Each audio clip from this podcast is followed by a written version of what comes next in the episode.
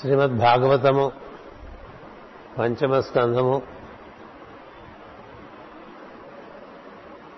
భాగవతము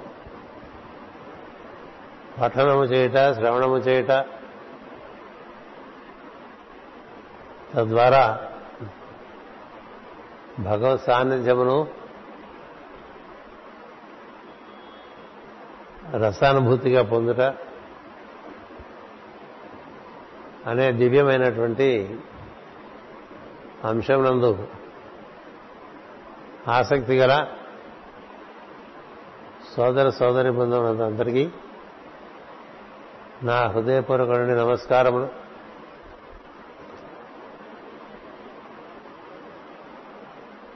దేశకాల పరిస్థితులను అధిగమించి దివ్యస్మరణ ఎందు నిలబడి ఉండటం అనేటువంటిది భాగవత భక్తులకు ఒక దీక్ష వంటి కాలం ఎదురైనా దేశ పరిస్థితులు బాగుండకపోయినా భాగవత మార్గంలో నిలిచి ఉండటం అనేటువంటిది శ్వేతద్వీపవాసులకు మహర్షులు నిర్వర్తించి చూపించినటువంటి మార్గం అది. సృష్టి చక్రం అంతా పై పైకి క్రిందకి తిరుగుతూ ఉంటుంది. తల క్రిందులు అవుతూ ఉంటుంది. పరిస్థితులు తారుమారు అవుతూ ఉంటాయి. ఏది ఎలా జరుగుతున్నప్పటికీ దైవము శాశ్వతుడు జీవులు శాశ్వతులే. జీవులు దైవముతో కూడి ఉంటే వారికి క్రింద మీదుల ప్రభావం ఉండదు. దైవముతో కూడి ఉండకపోతే కిందకి పైకి అవుతూ ఉంటారు. కొన్నాళ్ళు బాగుంటే కొన్నాళ్ళు బాగుండదు. కొన్నాళ్ళు ఆనందంగా ఉంటే కొన్నాళ్ళు దుఃఖంగా ఉంటుంది. సృష్టి చక్రంలో కింది మీద రావడం అనేటువంటిది సహజం. అని తెలిసినటువంటి యోగులు చక్రంలో ఉంటూనే హరితో కూడి ఉంటారు. హరితో కూడి చక్రంలో ఉన్నటువంటి వారికి ఈ క్రింద మీదులు సహజమే కదా అనిపిస్తుంది. లాభ నష్టములు సహజమే కదా అనిపిస్తుంది. జనన మరణములు సహజమే కదా అనిపిస్తుంది. సౌకర్య సౌకర్యములు సహజమే కదా అనిపిస్తుంది. జయాపజయములు కూడా సహజమే అనిపిస్తుంది. ఇక సహజమని అనిపించడం ఎవరికి వీలుపడుతుందంటే చక్రమునందు ఉన్నప్పటికీ చక్రధారి అయినటువంటి చక్రవర్తి అయినటువంటి దైవంతో కూడిన వారికి అలా అనిపిస్తుంది. ఇతరులకు సహజత్వం కోల్పోయి కొన్నాళ్ళు కొంత అలదడికి లోనై బాధపడి మరలా వారికి ఉన్నటువంటి పూర్వపుణ్యం చేత సుకృతము చేత మరలా హరియందు స్థిరపడటం అనేటువంటిది ఉంటుంది. హరియందు స్థిరపడటం అంటే దిగి వచ్చినటువంటి దైవమునందు స్థిరపడటం. భగవంతుడు హరి దిగివచ్చి అందరి హృదయాల్లోనూ ఈశ్వరుడుగా స్థానం కొని ఉన్నాడనేటువంటి ఒక సత్యాన్ని మనం ఎప్పుడు గమనిస్తూ ఉండాలి. అంతరా వ్యాప్తి చెందినటువంటి వాడు మన ఎందు హృదయం అందు స్థానం కొని ఉన్నాడు. ఇది ఈశ్వరుని యొక్క స్థానం. అది కారణంగానే హృదయ స్పందన శ్వాస వాక్కు సంకల్పము దిగిరావటం దానిని వాక్కు రూపణను ఇంద్రియములు దేహం రూపంలో నిర్వర్తించుకోవటం ఇవన్నీ మనం చేసుకుంటూ ఉంటాం. అంటే దైవం హరి దిగువచ్చి హృదయమందు ఈశ్వరుడుగా ఆశ్రుడే ఉండటం చేత మన ఎందు సంకల్పములు కలుగుతూ ఉంటాయి. అవి వాక్కు రూపంగాను కార్యాచరణ రూపంగాను దేహము చేత ఇంద్రియముల చేత మనసు చేత నిర్వర్తింపబడుతూ ఉంటాయి. సమస్త జీవన నిర్వహణములకు కేంద్రము మన హృదయం అందలి ఈశ్వరుడు. అంచేత ఆ ఈశ్వరుడితో మనం కూడి ఉన్నాం అనుకోండి. ఎక్కడో ఉన్నాడనేటువంటి భావన కల్లా ఇక్కడే ఉన్నాడని ఇందుగలడు అందులేడని సందేహం వలదు. చెక్కి సర్వోపగతుండు. అంటే సర్వమనందు ఉపగతుడు అంటే లోపల చేరినవాడనే.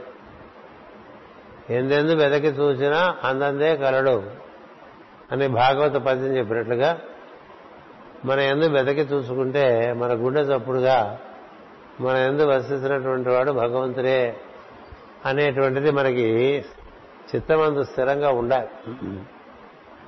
అలా ఉన్నప్పుడు ఈ జరిగే కార్యక్రమాల్లో మనం కింద మీదులు కాకుండా నిర్వర్తించుకోవడం అనేటువంటిది ఉంటుంది. ఇప్పుడు మనం చూడండి ఈ కార్యక్రమాలు నిర్వర్తించుకోవడంలో మనకున్నటువంటి పరిస్థితులను అధిగమించి నిర్వర్తించుకుంటున్నాం. అంటే ఇక్కడ మనుషులందరూ ఒక చోటు నుంచి ఒక చోటి కదలటానికి వీలు లేని ఒక పరిస్థితి ఉన్నది. నలభై యాభై మంది ఒక చోట భూమి కూడినా అనారోగ్యం కలిగేటువంటి ఒక పరిస్థితి ఉన్నది. అలాంటి సందర్భంలో కూడా మనం పంతొమ్మిది వందల తొంభై రెండులో ఏర్పరచుకున్న సాంప్రదాయం బట్టి అంటే ఇరవై ఎనిమిది సంవత్సరాలుగా నడుస్తున్నటువంటి ఈ కార్యక్రమాన్ని ఈ ఆదివారం పూట ఈ విధంగా నిర్వర్తించుకోవడానికి కావలసినటువంటి బుద్ధి బలము మనకు హరియే అందిస్తాడు. ఇది సత్యం. అలా దివ్యము సత్యము అయినటువంటి కార్యక్రమానికి అంతరాయాలు వచ్చినప్పుడు దాన్ని అధిగమించడం అనేటువంటిది ప్రధానం. ఇక్కడికి రాలేకపోయినా ఇంటి దగ్గర కూర్చుని ఈ భాగవత శ్రవణం చేసేటువంటి వారు మనకి అనేక ప్రదేశాల్లో ఉన్నారు. ఇక్కడికి రావడానికి కూడా ఎక్కువగా రాధామాధవానికి ప్రస్తుత కాలాన్ని బట్టి ప్రోత్సహించట్లేదు. అయినప్పటికీ వినేవారు ఎక్కడున్నా వింటారు. అంచేత మనకి దృశ్యాదృశ్యంగా భక్తితో శ్రద్ధతో సోదరు సోదరులందరూ సోదరీమణులు ఈ భాగవత ప్రవచనాన్ని వింటున్నారనేటువంటి భావన హృదయమునందు స్థిరంగా ఏర్పరచుకుని ఈ ప్రవచనం చేయటం అనేటువంటిది జరుగుతూ ఉన్నది. స్వయంభవ మనవు యొక్క రెండవ కుమారుడు అయినటువంటి ప్రియవ్రతుడైనటువంటి మహారాజు జీవులకు ప్రియము కలిగించేట్లుగా జీవితం అంతా ప్రియంగా నిర్వర్తించుకునేట్టుగా ఒక వ్రతాన్ని స్వీకరిస్తాడు. అంటే తాను నిర్వర్తించి వారికి నేర్పాలన్నమాట. అంటే ఈ సృష్టి ఎందు అనేక అనేకమైన సంపదలు ఉన్నాయి. అనేక అనేకమైన విభూతులు ఉన్నాయి. వీటన్నింటినీ అనుభూతి చెందడానికై ఈశ్వరుని దైవం యొక్క హృదయం నుండి జీవులందరూ బయలుదేరి వచ్చారు. మళ్ళీ జీవుల హృదయం అన్నిటి ఎందు దైవమే ఉన్నాడు అది శాశ్వత సత్యం. దాన్నే వేదము అంటారు. అంటే భగవంతుని హృదయమందున్నటువంటి జీవులు ఒక అనుక్రమణం ప్రకారం దిగి రావటం అనేటువంటిది ముందు తరగతిలో తెలుసుకున్నాం. ఇది ఏ ఏ మండలాలు దాటుకుంటూ వచ్చి భూమండలం చేరారు. తారక మండలము గ్రహ మండలము సూర్యమండలము ఇవన్నీ నక్షత్ర మండలము సూర్యమండలము నక్షత్ర మండలం ఇవన్నీ దాటి భూమండలంకి చేరినటువంటి జీవుల ఎందు మళ్ళీ వాళ్ళ హృదయంలో ఈశ్వరుడు అన్నాడు. అందుకనే మీ ఎందు నేనున్నాను నా ఎందు మీరున్నారు. నా ఎందు మీరున్నారు మీ ఎందు నేనున్నాను. మన ఇద్దరి మధ్య అటువంటి అవినాభావ సంబంధం ఉన్నది. మీరు ఏడు లోకాల్లో ఏ లోకంలో ఉన్న జీవులు ఆ జీవులందరి హృదయంలోనూ ఈశ్వరుడు ఉంటాడు. అందుకని ఈశ్వరుడు ఎవరికీ తక్కువ చేయలే. బుద్ధలోకములు అధోలోకములతో సంబంధం లేకుండా ఏ లోకంలో ఉన్న జీవులైనా సరే తమ హృదయమందలి ఈశ్వరుడితో అనుసంధానం చెందితే అక్కడి నుంచి ఈ లోకముల యొక్క హెచ్చుతగ్గుల యొక్క ప్రభావం కూడా వారి మీద ఉండదు. ఈ లోకములకు అతీతమైనటువంటి తత్వమునందు సాన్నిధ్యం లభించి ఒక పరమైనటువంటి అనుభూతి లభిస్తూ ఉంటుంది. అందుచేత ఈ ప్రియవ్రత మహారాజు సహజముగా జ్ఞాని అయినప్పటికీ అతనికి ఒక ప్రయోజనము ఒకటి ఏర్పరిచారు సృష్టిలో. అతని పని ఏమిటంటే నువ్వు బ్రహ్మజ్ఞాని అయినప్పటికీ నీవు ప్రియము వ్రతంగా జీవించడం అనేటువంటిది నిర్వర్తించి చూపించు అని. అంటే ప్రియమైన విషయంలో నిర్వర్తించుకుంటూ జీవితాన్ని ఆనందమయంగా చేసుకోవటం. అలా చేసుకోవడంలో ఏం జరుగుతుందంటే మనకి ఇష్టాయిష్టాలు ఏర్పడిపోతుంది ఇష్టాయిష్టాల వైపు వెళ్ళిపోతే మనం ప్రకృతి ఏర్పరిచినటువంటి త్రిగుణముల యొక్క బంధములలో ఇరుక్కుంటూ ఉంటాం. చేయవలసిన పనియే ప్రియంగా చేయటం అనేటువంటిది ఒకటి ఉంటుంది. చేయవలసిన పనే ప్రియంగా చేయటం. అంటే మనం పొద్దునే దంతధావనం చేసుకుంటున్నాం అనుకోండి ప్రియంగా చేసుకో ఎందుకు వచ్చిందిరా భగవంతుడాన్ని కాకుండా? ఆ కర్తవ్యాన్ని చక్కగా ప్రియంగా చేసుకో. అంటే I like to do it అనుకోవాలి. I have to do it అని బరువుగా అనుకోకూడదు. జీవితంలో ఎవరికి ఏ ఏ కార్యక్రమాలు అందివచ్చినా అవన్నీ భగవంతుని యొక్క ఆజ్ఞగా స్వీకరించి వాటిని ప్రియంగా నిర్వర్తించుకోవాలి తప్ప బరువుగా నిర్వర్తించుకోకూడదు. ఇష్టాయిష్టములు ఉన్న చోట బరువులు తేలికలు ఉంటాయి. కర్తవ్యం ఉన్న చోట ప్రియం చేకూర్చుకున్నావు అనుకో అప్పుడు నీకు ఈ సృష్టి అందు చక్కని సిద్ధి లభిస్తుంది. అంటే సృష్టి యొక్క అనుభూతి ఉంటుంది దివ్యమైనటువంటి భగవద్ అనుభూతి ఉంటుంది అన్ని లోకముల యొక్క అనుభూతి హృదయమునందే పొందవచ్చు. అలాంటి ఒక సమగ్రమైనటువంటి ఆనంద స్వరూపమైనటువంటి భగవంతుని దర్శింపజేయటమే భాగవతం యొక్క లక్షణం. ఇదంతా వదిలేసి ఎక్కడికో వెళ్ళిపోవాలనుకునేటువంటిది భాగవతం కాదు.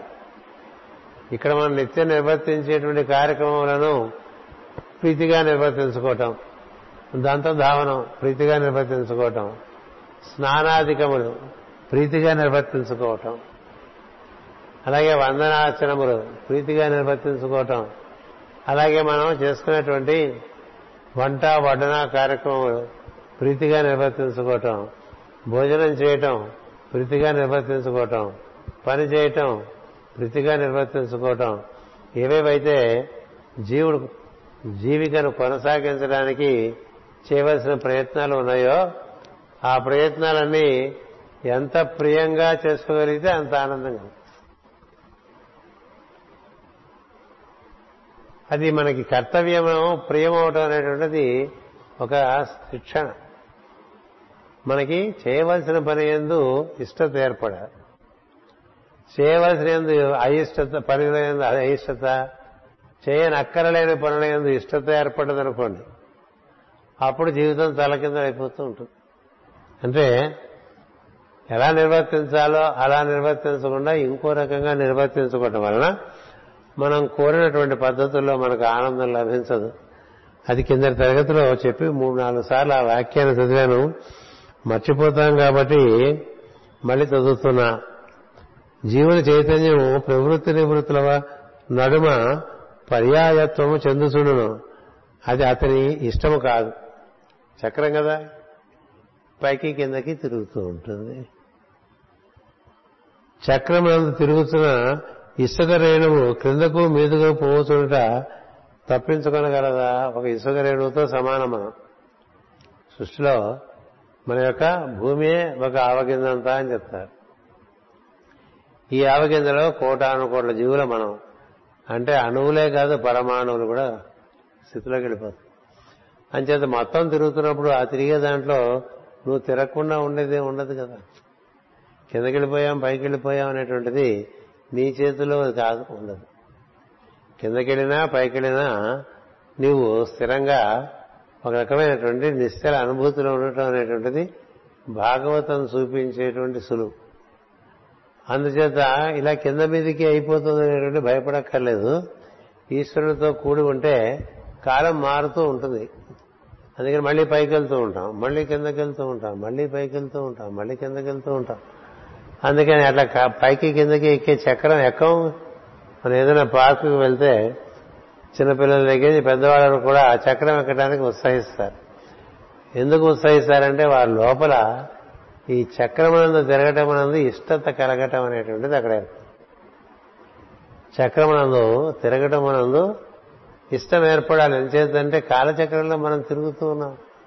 కానీ ఈశ్వరునితో కూడి తిరిగామనుకో భయం పిల్లవాడు నాన్న నాన్న మనం ఆ చక్రం ఎక్కుతా ఉంటాడు అలాగే రా అని వెళ్తే నువ్వు కూడా రావాలంటాడు కదా.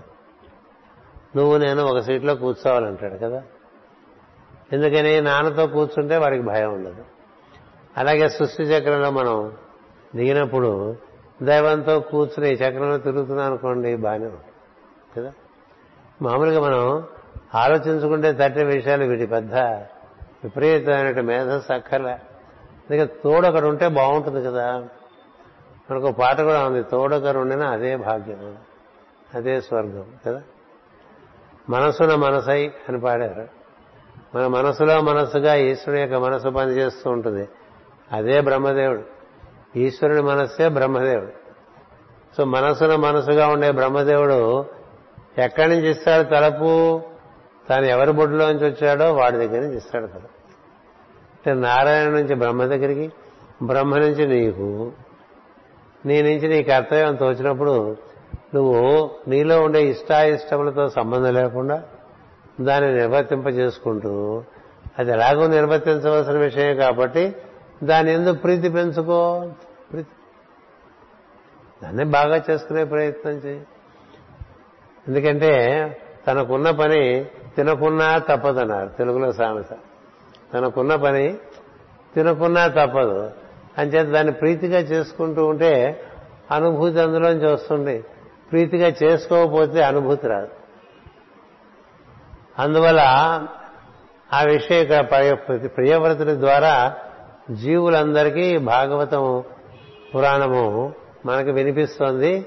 దానికి బ్రహ్మదేవుణ్ణి మాధ్యమంగా తీసుకున్నారు.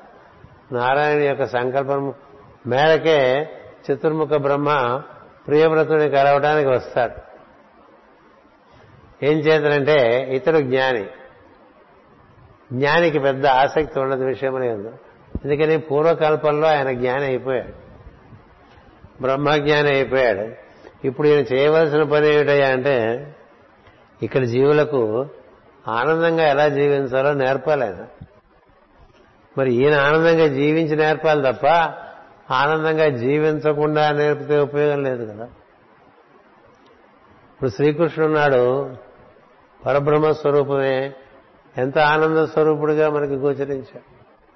ఇంచేత దిగి వచ్చినంత మాత్రాన నేను ఎక్కడి నుంచి దిగి వచ్చానో అక్కడికి వెళ్ళిపోవాలనే బాధకల ఉన్న చోటనే ఈశ్వరుడితో అనుసంధానం చెంది కాలమును బట్టి దేశమును బట్టి చేయవలసిన పనులు చేస్తూ అందులో ఉంచే ఆనందాన్ని పొందే విధానం ఇక్కడ చెప్తున్నారు.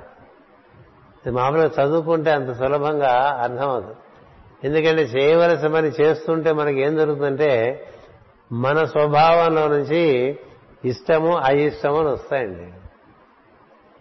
అదే వచ్చిందంట మన స్వభావంలోంచి అంటే మన స్వభావం మన త్రిగుణముల యొక్క సమ్మేళనంతో ఉంటుంది. అంచేత కొంతమందికి ఏమో కొన్ని విషయములందు ఎక్కువ ఇష్టము కొన్ని విషయములందు తక్కువ ఇష్టము. తక్కువ ఇష్టం ఉన్నా పనులు పాడైపోతాయి. ఎక్కువ ఇష్టం ఉన్నా పనులు పాడైపోతాయి. ఎక్కువ ఇష్టం ఉంటే ఏమవుతుందంటే కొంత ఓవర్ డూయింగ్ ఉండి పనులు పాడు చేసుకుంటారు తక్కువ ఇష్టం ఉందనుకోండి చేయవలసినంత చేయక పాడు చేసుకుంటా. వంట ఎక్కువ వండినా పాడైపోతుంది తక్కువ వండినా పాడైపోతుంది. ఎంతవరకు వంట పడాలో అంతవరకే వంట వండబడాలి కదా. అలా ప్రతి పని ఎందు ఎక్కువ తక్కువలు అనేటువంటిది ఇష్ట ఇష్టాలు బట్టి వస్తుంది. ఇప్పుడు ఈ తరగతి చెప్పడానికి నాకు బాగా ఇష్టంగా ఉంటే చెప్పే విధానంగా ఉంటుంది. నాకు అంత ఇష్టంగా లేదనుకోండి చెప్పే విధానం ఇంకో రకంగా ఉంటుంది. కదా? అందుకని నువ్వు చేద్దాం అనుకున్న పని ఇష్టపడి చేయటం అనేటువంటిది ప్రియవ్రతం. అంతేగాని మనకి ఇష్టమైన పనులను చేయటం కాదు. అది గుర్తుపెట్టుకోండి. మనం చేయవలసిన పని ఇష్టపడి చేయటం అనేటువంటిది ప్రియవ్రతం. అంతేగాని ఇష్టమైన పనులన్నీ మనం వ్రతంగా చేసుకోవటం కాదు. అదే ఇక్కడ చెప్తారు. జరుగుతున్న దానికి ఇష్టపడట సాధన చేయవలసినదే కానీ ఇష్టం వచ్చిన దాన్ని జరిపించుకుంట కొరకు యోగము మునకు సాధనములు చేసిన సో చెడిపోవుదురు.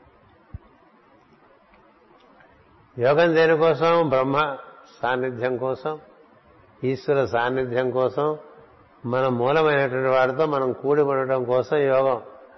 అందుకోసం యోగ సాధన చేయి తప్ప నీకేదో ఇష్టమైన పనులన్నీ అవటం కోసం కొన్ని సిద్ధులు రావటం కోసం కొంత గొప్పవాడిగా చలామణి అవ్వటం కోసం ఇలా మనం చేస్తున్నాం అనుకోండి యోగ సాధన చెడిపోతారు. చెప్పారు. అదొకసారి గుర్తు చేస్తున్నా. అనగా కాలము వ్యర్థమగును.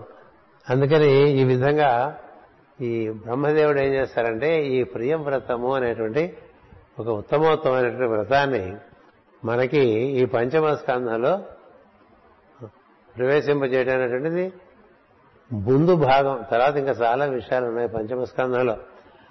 దానికి ప్రియవ్రతుల దగ్గరికి చతుర్ముఖ బ్రహ్మ గారు దిగి వస్తున్నప్పుడు ఆయనతో పాటు సిద్ధులు సాధులు గంధర్వులు అందరూ కూడా దిగి రావటం జరిగింది. అంటే అంతవరకు ఆయన సృష్టి చేసిన వాళ్ళందరూ ఉన్నారే? మహర్షులు వీళ్ళందరూ ఆయనతో పాటు వచ్చేసారు. ఎందుకంటే గురువు గారు ఏదో చెప్పడానికి బయలుదేరుతున్నాడు మనం కూడా వెళ్దామని. కదా? ఎందుకని సృష్టికి గురువు గారు బ్రహ్మదేవుడే. ఎందుకంటే ఆయన నుంచే ప్రారంభమైంది. అంతకు అతీతంగా ఉండేటువంటి వారు విష్ణుతత్వము శివతత్వం. అందుకని సృష్టికి గురువు బ్రహ్మదేవుడు. అందుకనే బ్రహ్మలోకం చేరటం ఆ తర్వాత ఇంకా పైలోకాలు చేరటం అనేటువంటిది ఉంటుంది. సో బ్రహ్మ నుండి దిగి సృష్టిలో ఉన్న వాళ్ళందరూ కూడా అలా దిగి వచ్చారు దిగి వస్తే అప్పటికే భూమి మీద ఉన్నటువంటి తెలిసిన వాళ్ళు. వాళ్ళు ఎవరయ్యా అంటే నారదుడు. నారద మహర్షి భూమి మీద ఉన్నాడు అప్పుడు. సో అనువు భూమి మీద ఉన్నటువంటి ఋషులు. వీళ్ళందరినీ తీసుకుని ప్రియవ్రతుని తీసుకుని నారదుడు ఎదురు వెళ్ళాడు బ్రహ్మదేవుడు. వెళ్ళి ఆహ్వానించి సత్ ఆయనకి చేయవలసినటువంటి శుశ్రూషలు చేసి స్వస్థపరిచి కూర్చోబెట్టి ఆయన సందేశం వింటానికి కూర్చున్నారు. అది మనకి ఇప్పుడు అలా ఒక పరిస్థితి ఏర్పడినప్పుడు ఆ పరిస్థితిలో బ్రహ్మదేవుని యొక్క వివరణం ఉపదేశం ఉంటుంది. ఈ ఉపదేశానికి వచ్చే ముందు బ్రహ్మదేవుడు దిగిరావటం అంటే ప్రతినిత్యం మనలో భగవంతుడు బ్రహ్మం అనేటువంటి భగవంతుడు ప్రణవము రూపంలో మనలోకి దిగివచ్చి ప్రాణము రూపంలో శ్వాసగా ఏర్పడతాడండి. గుర్తుపెట్టుకోండి భగవంతుడు మన చుట్టుపక్కల ఉండేటువంటి బాహ్యం నుంచి మన లోపలికి అనునిత్యం ప్రణవ రూపంలో దిగి వస్తూ ఉంటాడు. ఆ ప్రణవం దిగి వచ్చినప్పటికీ ప్రాణస్పందనం అవుతుంది. ఆ ప్రాణస్పందనము మరింత దిగి వచ్చేసరికి శ్వాస అవుతుంది. ఆ శ్వాస హృదయం నుంచి ఉచ్ఛ్వాస నిశ్వాసలుగా పనిచేస్తూ ఉంటుంది. అందుకనే బ్రహ్మదేవుడు హంసవాహనారుడై వచ్చాడు అని చెప్తారు. అది నిత్యం మనలో జరిగేదే.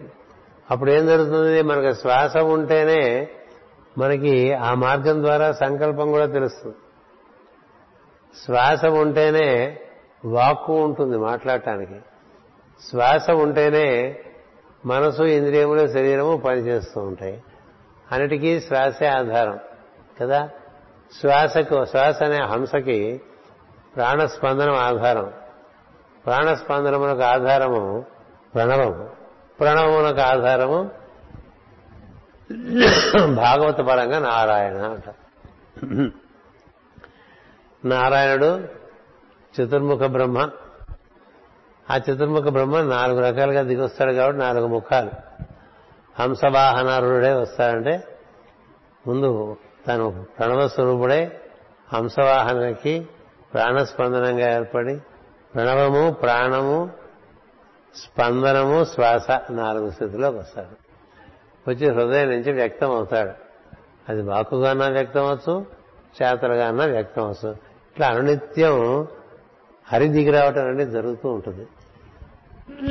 భగవంతుడు హరి దిగువచ్చుట అంటే ఇది మనకు బాగా గుర్తుండాలి. అందుకని మనం ఒక్కసారి ఓం అన్నాం అనుకోండి. ఈ మార్గంలో మనం మూర్ధముఖంగా మనం ప్రయాణం చేయటం అనేటువంటిది మనం తెలిసి చేయాలి.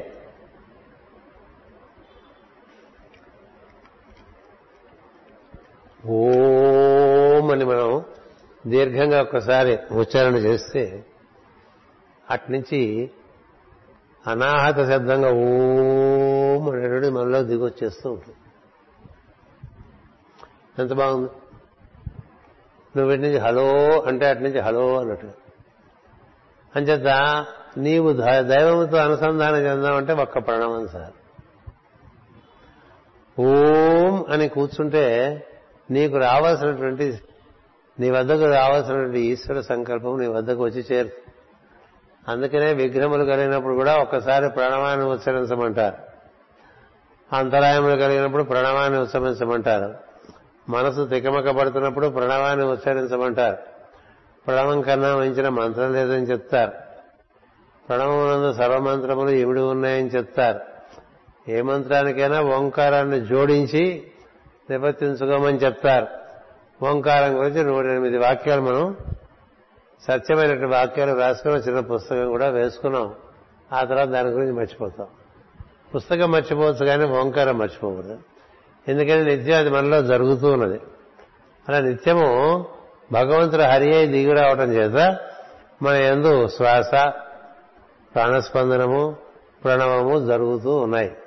ఆ రూట్లోనే ఆ మార్గంలోనే బ్రహ్మదేవుడు దిగివచ్చి ప్రియవతను చూసి ఇట్లా పలికాడనమాట ఏమన్నాడంటే నారాయణుడు హరియే దిగివచ్చి నా వాక్కుల రూపమున నీకు తెలుపవలసిన అంశములను సందేశములుగా పంపాను అబ్బాయి నాకుగా నేను రాలేదురా. నేనెవరి నుంచి వచ్చాను? అతడు నీకు చెప్పమని నాకు కొన్ని విషయాలు చెప్పాడు. అవి నేను నీకు చెప్తున్నాను. సద్గురు కూడా చేసేది అదే. సద్గురు ఏం చేస్తాడంటే ఎవరైనా తన దగ్గరకు వస్తే తనకు తెలిసిన పరిజ్ఞానం నుంచి సమాధానం చెప్పి పంపించడం కాదు. అలా చేస్తే అది పరిపూర్ణమైనటువంటి పరిష్కారం అవ్వదు. తాను ఒకసారి ఓంకారమును స్మరిస్తే తనలో నారాయణ సాన్నిధ్యం తనకి లభిస్తుంది. ఈశ్వర సాన్నిధ్యం తనకి హృదయంలోనే లభిస్తుంది. అప్పుడు ఈశ్వరుడు చెప్పిన మాట ఈ వచ్చిన వాడికి చెప్పాలి. ఇలా ఉంది ఇలా చేసుకో అని చెప్పి. అలా చెప్పడానికి మన వాళ్ళు ఏం చెప్తారంటే ఇది మాస్టర్ గారి మాటగా తీసుకోమని నేను నీకు చెప్పిన ఈ మాట మాస్టర్ గారి మాటగా తీసుకోని కానీ చెప్పేవాడు మాస్టర్తో అనుసంధానం కలిగి ఉండాలి. మాస్టర్ అంటే ఈశ్వరుడే. ఈశ్వరుడితో అనుసంధానం కలిగి సలహా చెప్పేవాడు వేరు. తనకున్నటువంటి పరిజ్ఞానంలోంచి సలహా చెప్పేవాడు వేరు. ఆ మొదటి వాడిని సద్గురు అంటారు. ఈ రెండో వాడిని మామూలు గురువు అంటారు. మనకన్నా తెలిసినవాడు కాబట్టి మనం వాళ్ళని అడుగుతూ ఉంటాం కదా? సద్గురువు చెప్పేది ఈశ్వర సంకల్పాన్ని తెలియపరుస్తూ ఉంటాడు. అప్పుడు ఆయన ఏంటి? వ్యక్తిగతంగా ఆయనకేమీ అభిప్రాయం లేదు. వ్యక్తిగతంగా ఆయనకు అందులో కలిసి వచ్చేది ఏం లేదు. అది మనకి చక్కగా అపౌరుషేయంగా నిర్వర్తింపబడుతుంది. అపౌరుషేయం అంటే ఇంపర్సనల్ అని అర్థం. నాకు ఇలా అనిపిస్తోంది అని చెప్తాడు. నాకు ఇలా అనిపిస్తోంది నువ్వు ఇలా చేసుకుంటే బాగుంటుందని అనిపిస్తోంది ఆ పైన నీ ఇష్టం అని చెప్తారు అంతే తప్ప శాసించారు ఎందుకంటే అది నారాయణ యొక్క ప్రేమతత్వం. ఎవరిని ఎవరు శాసించకూడదు. శాసించడం అనేటువంటిది ఒక పశుప్రాయమైనటువంటి స్వభావం. పెద్దలు కానీ చిన్నలు కానీ ఎవరిని ఎవరు శ్వాసించకూడదు ఒకరికొకరు చక్కగా సలహాలు ఇచ్చుకోవచ్చు సమాచారం చెప్పవచ్చు. ఒకరి ఎందు ఒకరు నారాయణ దర్శనం చేసుకుంటూ ఆనందంగా జీవించవచ్చు. అది భాగవత ప్రతిపాదన. అందుకని బ్రహ్మదేవుడు నీకేదో నేను ఒక శాస్త్రం ఇవ్వటానికి రాలేదు ఒక ఉపదేశం ఇవ్వటానికి రాలేదు కేవలం హరి యొక్క సంకల్పాన్ని నీకు తెలియజెప్పడానికి నన్ను పంపించాడు. కదా? ఆ వాక్యం చదువుకుంటే నారాయణుడు హరి అయి దిగి వచ్చి అంటే ఆయనలోకి. దిగివచ్చి నా వాక్కుల రూపమున నీకు తెలుపవలసిన అంశములను సందేశములుగా పంపను. ఇప్పుడు మాస్టర్ గారు నావాణి అని మనకి ఒక మాసపత్రిక పెట్టారు. నావాణి అంటే అర్థం ఏంటి? నేను అనే ప్రజ్ఞ అంతర్యామి ప్రజ్ఞ యొక్క వాక్ అది. వాక్ అంటే అది పరాపసంతి మధ్యమ వైఖరి నాలుగు స్థితుల్లోకి దిగువచ్చి పలుకుతుంది అందుకని మాస్టర్ గారు ఎప్పుడు కూడా తనకి తెలిసినంత చెబుదాం అనుకోలే. నావాణి ద్వారా సాధకులకు ఏవేవి అవసరమో అవి ఎప్పటికప్పుడు తెలియపరచడానికి ఈశ్వర సంకల్పంగా తనలోంచి ఏది ప్రేరణగా వచ్చి తెలియపరచమని ఆదేశిస్తే అది తెలియపరిచారు కాబట్టి అది నా వాణి అయింది. నా వాణి అంటే మాస్టర్ ఈకే గారి వాణి అని కాదు అక్కడ అర్థం. నేను అనేటువంటి ప్రజ్ఞకు సంబంధించినటువంటి వాణి. నేను అనేటువంటిది అంతర్యామి తత్వం యొక్క నామం. జీవుల పేరు కూడా నేనే. ఆ నేను నుండి ఈ నేను అందుకుని ఈ నేను ఇతర నేనులు అన్నటికీ అందించేటువంటిది అయితే నావాణి అవుతుంది. మనకి తోచిందల్లా మనం నావాణిలో రాసుకుంటున్నాం అనుకోండి. అది పక్కదారులు పట్టేస్తూ ఉంటుంది. ఒక కార్యక్రమం సవ్యంగా నడవాలంటే ఏది ఈశ్వర సంకల్పమో దాన్నే నిర్వర్తించడానికి ముందు ఒక సాధకుడు తనలోని ఈశ్వరుడితో బాగా అనుసంధానం. అందుకని ఏ సద్గురువుని ఏ శిష్యుడు వచ్చి ఏమడిగినా ఆ సద్గురువు ముందు ఈశ్వర సన్నిధానమును కల్పించుకొని అంటాడు. అప్పుడు మాట్లాడతాడు. వీడికి ఏం చెప్పాలో ఈశ్వరుడు చెప్పాలి మనం ఆ చెప్పేది. కోటాను కోట్ల జనులకు అందరి విషయాలు మనకి ఏం తెలుస్తాయి? కానీ తన లోపల ఎదుటివారు అడిగినప్పుడు భాషించింది నిష్కర్షగా అది దైవ సంకల్పంగా నాకు ఇలా అనిపిస్తోంది అని చెప్పారు. అది దాని ఎందు వాడు ఇష్టపడ్డా వాడు అదృష్టం. ఇష్టపడలేదు ఇంకో విధంగా. తర్వాత అనిపించేవాడి యొక్క పరిస్థితి అపౌరుషేయంగా ఉండాలి. ఇంపర్సనల్గా ఉండాలి. వినేవాడి పరిస్థితి ఇష్టాయిష్టాలతో కూడి ఉందనుకోండి. ఇష్టం లేకపోతే చేయడు. ఎంత మంచి పనైనా ఇష్టం లేకపోతే చేయం కదండి. ఇష్టమైతే చేస్తాడు. ఇష్టం కాకపోతే ప్రస్తుతం చేయని విషయం ఏదో రోజున ఇష్టపడే పరిస్థితి వస్తుంది. అప్పుడు కానీ ముందుకు సాగదు ప్రయాణం. మనం ఇటు పక్క విజయవాడ పక్క వెళ్దాం అనుకున్నాం అనుకోండి. అటువైపు వెళ్ళే రైలు ఎక్కితేనే మనం అటు వెళ్తాం. బాగుందని ఇంకో ట్రైన్ ఎక్కేవాడిని కలక కలకత్తాయో రాయపూర్ వెళ్ళేది. బాగుంది ట్రైన్ బాగుంది ఎక్కితే విజయవాడ వెళ్ళగానే రాయపూర్ కలకత్తాయో వెళ్ళిపోతాం కదా? ఎప్పుడు నీకు విజయవాడ వెళ్ళగలుగుతావు? విజయవాడ వెళ్ళే ట్రైన్ ఇష్టపడటం అనేటువంటిది నీలో జరిగినప్పుడు అంతవరకు నువ్వు ఇట్లా కింద మీద అవుతూ ఉంటావు. అది దీని యొక్క ఎస్సెన్స్ అందుచేత ఈ విధంగా నేను ఇంపర్సనల్గా నీకు చెప్పడానికి వచ్చానయ్యా. నిశ్చలమైన మనస్సుతో వినుము అన్నాడు. అంటే దిక్కులు చూడక చెప్తున్నప్పుడు దిక్కులు చూడకుండా వినమని చెప్పాడు. ఎప్పుడైతే వెంట మనందు బాగా శ్రద్ధ ఉంటుందో చూపు కదలదు. ఎందుకంటే వినటం అనేటువంటిది చూడటం కన్నా గొప్ప విషయం.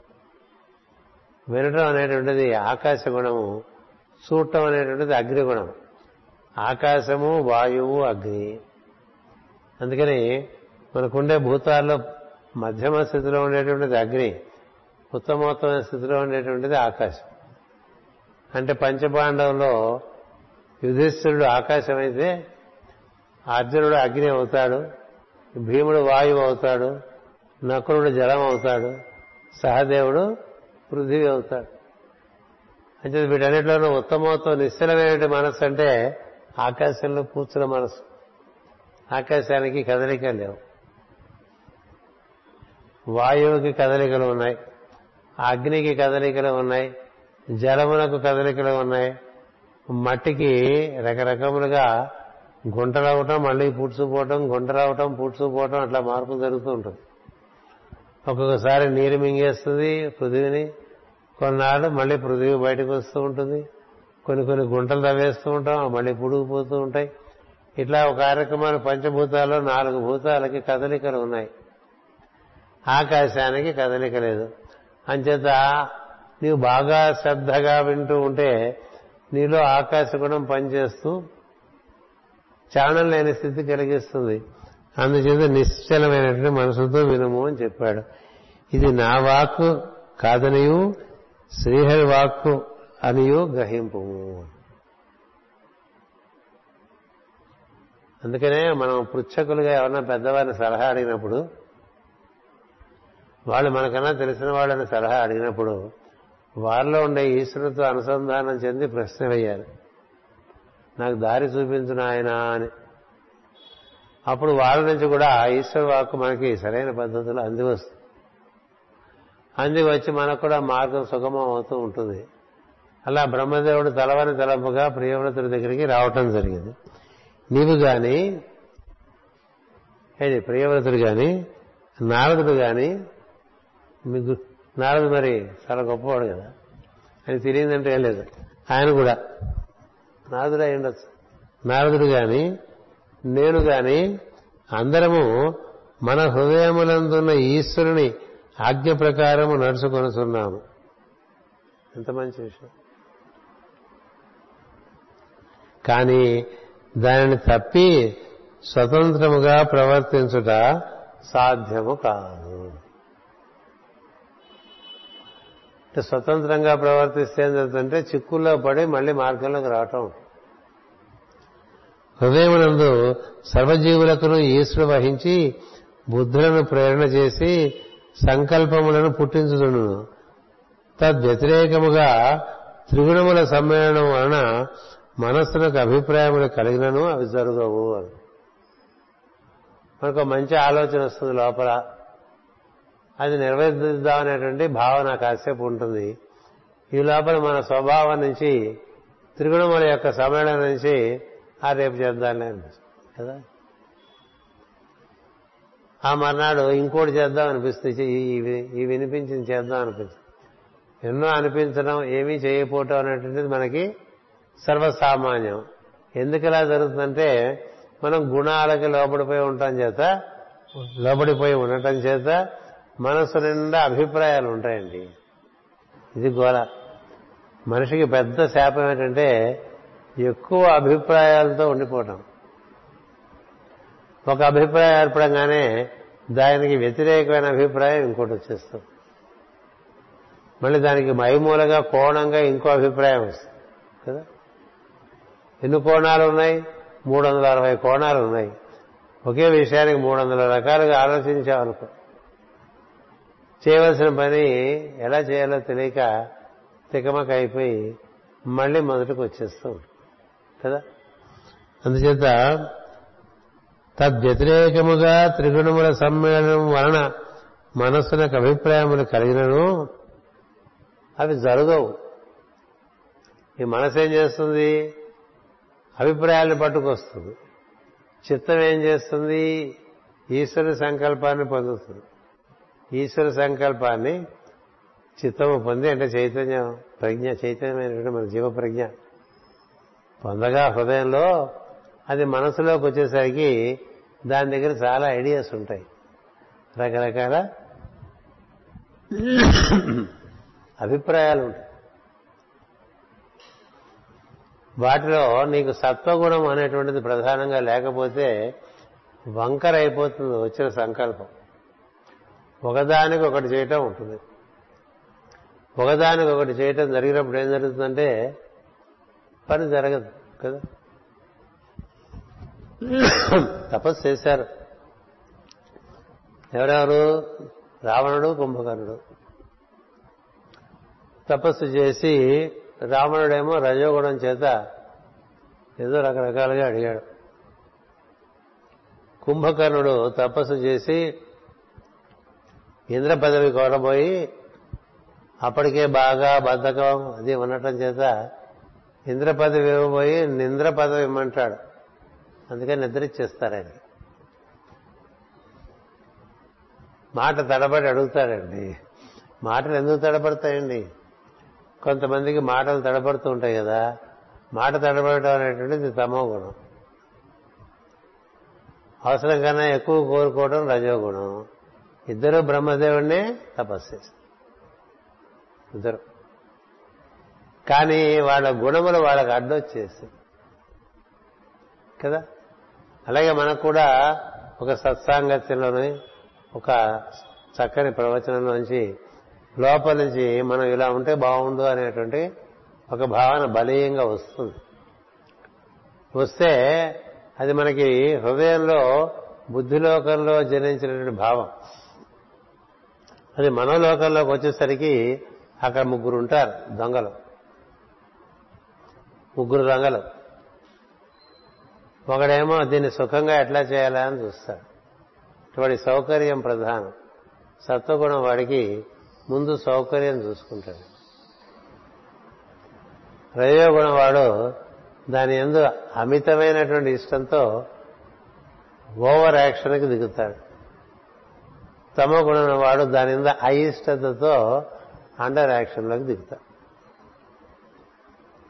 ముగ్గురు ఈ విధంగా ఇష్టం చేత అయిష్టం చేత ఒకరికి సౌకర్యమునందు ఇష్టం ఒకరికి చెప్పిన పని ఎందు ఓవర్గా ఇష్టం ఒకరికి చెప్పిన ఎందు అంతంత మాత్రమే ఇష్టం.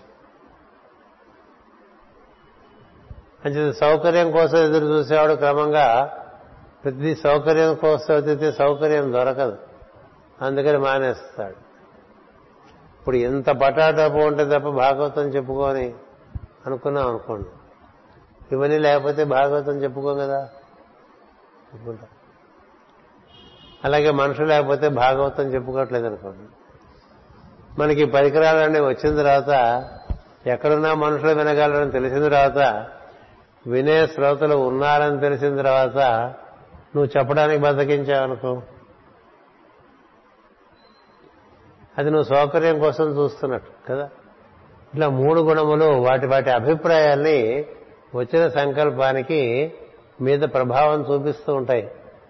దాని వలన మనుషులు రకరకాలుగా జరగని పనుల్లోకి వెళ్ళిపోతారు.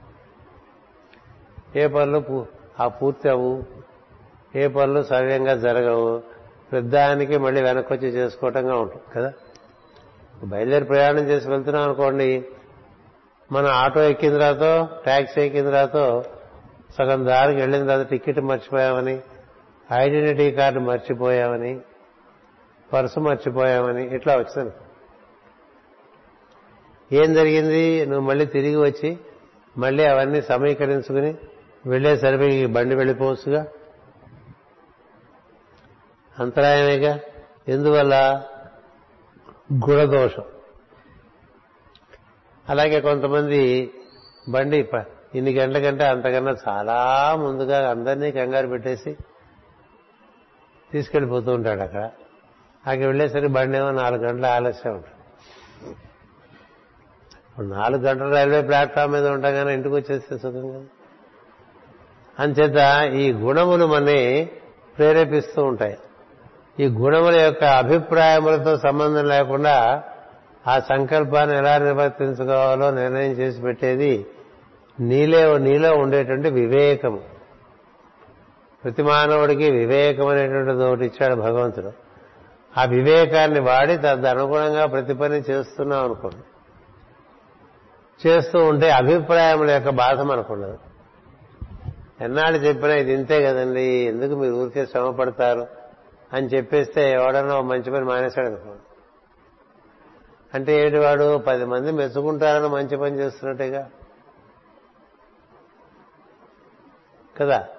అయితే వాడికి ఎవరు తనకి ఎందు ఎక్కువ భక్తి శ్రద్ధలు చూపించట్లేదు అనిపించి మానేశాడు అనుకోండి ఒక సత్కార్యాన్ని మానేయడానికి కారణములు ప్రత్యేకంగా ఏముండో అభిప్రాయాలే ఉంటాయి. సత్కార్యాలు భూమి మీద నిరంతరం సాగాలంటే గృణముల ప్రభావంతో సంబంధం లేకుండా చైతన్యవంతులై బుద్ధిలోకంలో కూర్చునే కార్యక్రమాలు నిర్వర్తించుకుంటూ ఉండాలి. అలా చేసేవాడికి ఏ కార్యక్రమం అయినా అది సిద్ధినిస్తుంది. ఇతరులకు సిద్ధి ఉండదు.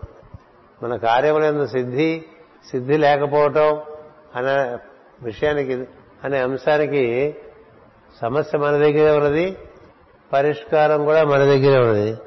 అందుకని ఎంతటి స్వతంత్రులను తనకు నచ్చిన విధమున ప్రవర్తింపగలడే కాని నచ్చని వారిని నచ్చింప చేసుకునలేడు కదా. కనుక అతడు ఆటబొమ్మయ్యే గాని స్వతంత్రుడు కాదు. ఇష్టాయిష్టాలు ఉన్నంతకాలం స్వతంత్రత లేదండి మనిషి. ఇప్పుడు ధ్రువుడున్నాడండి ఆ ధ్రువతారుగా ఉండిపోయాడు ఇవాటి వరకు. ఎప్పటి నుంచి ఉన్నాడు? ఎప్పటి వరకు ఉండాలి? ఆ ప్రశ్న ఆయనకి పుట్టదు. అట్లాస్ అనేటువంటి ఒక మహాత్ముడు చెప్తారు గ్రీకు పురాణాలు ఆయన భూత దక్షిణ ధ్రువం దగ్గర వీపు పెట్టి అట్లాస్. ప్రజ్ఞ దక్షిణ ధ్రువ ప్రజ్ఞ అది. అట్లా మోస్తూ ఉంటే భూమిని ఆధార్లోంచే హెర్కులీస్ వెళ్ళాట చూశాట.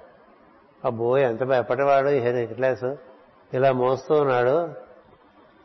తాత నేను మోయనా? అని అడిగట. అంటే అలాగే మోయని ఇచ్చట గట్టిగా ఒక గంట కూడా మోయలేకపోయాడు.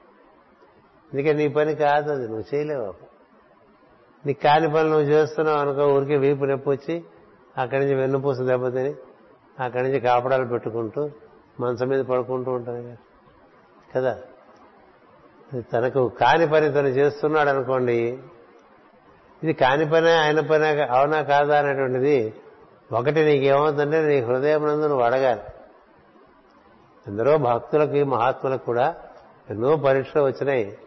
ఏం చేద్దంటే తను చేయవలసిన పనికి ఆటంకాలు వస్తూ ఉంటాయి. త్యాగరాజస్వామి ఉన్నాడు ఆయనకి సంగీతం సహజంగా ఆయన లక్షణం కదా. అదలా పాడుకుంటూ తనతో చేరిన వాళ్ళకు కూడా నేర్పుకుంటూ అట్లా వీధిలో తిరుగుతూ భిక్షాటనం చేసి అదొక దీక్షగా పెట్టుకుని జీవితాన్ని నడిపిస్తూ ఉంటాడు. కదా? ఇప్పుడు అదంతా ఎందుకయ్యా? రాజస్థానం నీకు చోటిస్తాం అక్కడ పాడుకోవచ్చు కదా? నీకు అన్ని సంపదలు ఉంటాయి అనుకో అంటే ఒప్పుకోడు. ఎందుకంటే రాజుగారి ఆస్థానంలో ఉంటే రాజుగారు చెప్పినట్టు వినాలి. త్యాగరాజు గారు దైవం చెప్పినట్టు విందామని పెట్టుకున్నాడు. కదా? అంచేత ఈశ్వరుని యొక్క సంకల్పానికి రాజు యొక్క సంకల్పానికి భేదం ఉందనుకోండి అప్పుడు తన చిక్కుల్లో పడతాడు. అందుకనే భక్తుడు ఇప్పుడు కూడా స్వతంత్రుడుగా ఉండాలి అని చెప్తాడు పరమగురు జ్వాలాకుడు స్వతంత్రుడుగా ఉండాలంటే తను చేయగలిగిన తను చేద్దాం అనుకున్న పనికి ఇంకొకరి స్వామిత్వం అనేటువంటిది అడ్డు వచ్చి చేయవలసిన పని ఆగిపోకూడదు. అలా ఆగిపోయింది అనుకో అందుకని భక్తుల చరిత్రలు చూస్తే వారు ఎక్కడ ఉద్యోగాది కార్యక్రమాల్లో ఉండరు. వ్యాపారం చేస్తున్న అంతంత మాత్రం ఎందుచేతంటే ఈశ్వర సంకల్పం ప్రధానంగా చేస్తూ ఉంటారు వ్యాపారాలు అంతంత మాత్రంగా అవుతుంటాయి. కృషి కర్మ కూడా అంతంత మాత్రం ఏదో పొట పొటకూటికై సరిపోతుంది ఇలా జరుగుతూ ఉంటాయి. ఎందుచేతనంటే గుణములలో నుంచి అడ్డు వచ్చే వాటికి వేటికి వాడు లొంగరు. అలా లొంగకుండా నిర్వర్తించుకుంటే చేస్తున్న పనిలోంచే చాలా ఆనందం వస్తుంది. అందుచేత నచ్చని వారిని నచ్చింప చేసుకోలేడు కదా. కనుక అతడు ఆటబొమ్మయ్యే కానీ స్వతంత్రుడు కాదు. నచ్చునటి లోపల కేంద్రమున ఈశ్వరుడుండి ఏది నచ్చింపజేయవలనో దానినే దానినే కిరణములుగా విడిచిపెట్టుచుండును. అందుకని ఏం చెప్తారంటే పెద్దలు ముందు చిన్నతనంలోనే మనం లోపల ఉండేటువంటి ఈశ్వరుడితో అనుసంధానం చెందాలనేటువంటి ఒక విషయాన్ని చెప్తారు. లేకపోతే మనసు ఇంద్రియములు శరీరం ఏం చెప్తే చేస్తూ ఉంటారు. ఐస్ క్రీములు తిందామా చాక్లెట్లు తిందామా సినిమాకి వెళ్దామా బీచ్కి వెళ్దామా రోడ్ల మీద తిరుగుదామా ఎంతకాలం ఇంట్లో ఉంటాం ఇలా అనిపిస్తూ ఉంటుంది కదా చిన్నపిల్లలు. ఎందుచేత వాళ్ళకి లోపల రుచి కల్పించకపోవడం చేత. అందుకనే ఐదో సంవత్సరంలోనే మనకి ఓం నమ శివాయ అనే మంత్రం ఇచ్చారు. అది పంచాక్షరి మంత్రం. ఆ మంత్రం ఏం చేస్తుందంటే నీలో ఉండేటువంటి పంచ ఇంద్రియములను పంచభూతములను పంచ ప్రాణములను పంచ తన్మాత్రలను అన్నిటికీ మూలమైనటువంటి హృదయంలోకి చేరుస్తుంది. హృదయంలో ఈశ్వరుని యొక్క వెలుగు కిరణ రూపముల్లో మనకి ఆలోచనలుగా వస్తుంది. ఆ వచ్చిన వాటికి మనకుండేటువంటి ఇష్ట ఇష్టాలు అడ్డుపడకుండా చూసుకునేటువంటి ఒక స్థితి బాల్యమందే ఏర్పడచ్చు. నేను బుద్ధిమంతుడుగా ఉంటాను అనేటువంటి ఎందుకంటే బుద్ధిమంతుడిగా ఉండేవాడు ఏం చేస్తాడంటే కర్తవ్యాన్ని నిర్వర్తిస్తుంటాడు తప్ప ఇష్టాయిష్టాలు జోలికి పోడు. ఇష్టాయిష్టాలు జోలికిపోయేవాడు వాడికి కర్తవ్యమే సరిగా గోచరించదు వాళ్ళకి ఎట్లా ఉంటుందంటే కోరికలే కర్తవ్యాలుగా ఉంటాయి. రివర్స్ అయిపోతుంది. తను కోరుకున్నదే తన కర్తవ్యం అనిపిస్తూ ఉంటుంది. ఎంత తేడా చూడండి. కర్తవ్యం తనకి కోరికగా మారటం అనేటువంటిది అది పుణ్యమైనటువంటి స్థితి. కోరికే కర్తవ్యంగా బతకడం అనేటువంటిది అది ఒక దుస్థితి. అంచేత ఈశ్వరుడు కర్తవ్యాన్ని తెలుపుతూ ఉంటే స్వభావం యొక్క ప్రభావం మనలో చాలా ఎక్కువగా ఉన్నప్పుడు మనం దాన్ని మన ఇష్టం వచ్చినట్టుగా మడత పెట్టి ఇష్టాయిష్టాలతో నిర్వర్తిస్తూ ఉన్నాం అనుకోండి. ఎంత తేడా ఉంది? నీకు ఇచ్చిన పని ఇచ్చినట్టుగా కాక నీకు ఇష్టం వచ్చినట్టుగా చేసావని ఆ పని అవ్వదు. కదా? అందుకనే ఎప్పుడు కూడా సద్గురు ఆశ్రమంలో చెప్పిన పని చెప్పినట్టుగా చేసేవాళ్ళ కోసం చూస్తూ ఉంటాడు సద్గురు. చెప్పిన పని చెప్పినట్టుగా కాకుండా ఇష్టం వచ్చినట్టు ఎట్లా పడితే అట్లా చేసేవాళ్ళు ఎందు అతను అంత స్పందించడం కారణం ఏంటంటే వారందరూ వారి స్వభావానికి లోనయ్యారు తప్ప వారి స్వభావం నుంచి బయటపడటానికి తమకి ఇష్టమున్నా ఇష్టం లేకపోయినా తమకి గురువు గారు ఇచ్చిన పని ఎందు తమ ఇష్టం ఏర్పరచుకొని నిర్వర్తించుకోవాలి అనేటువంటి ఒక స్థితికి రావాలి.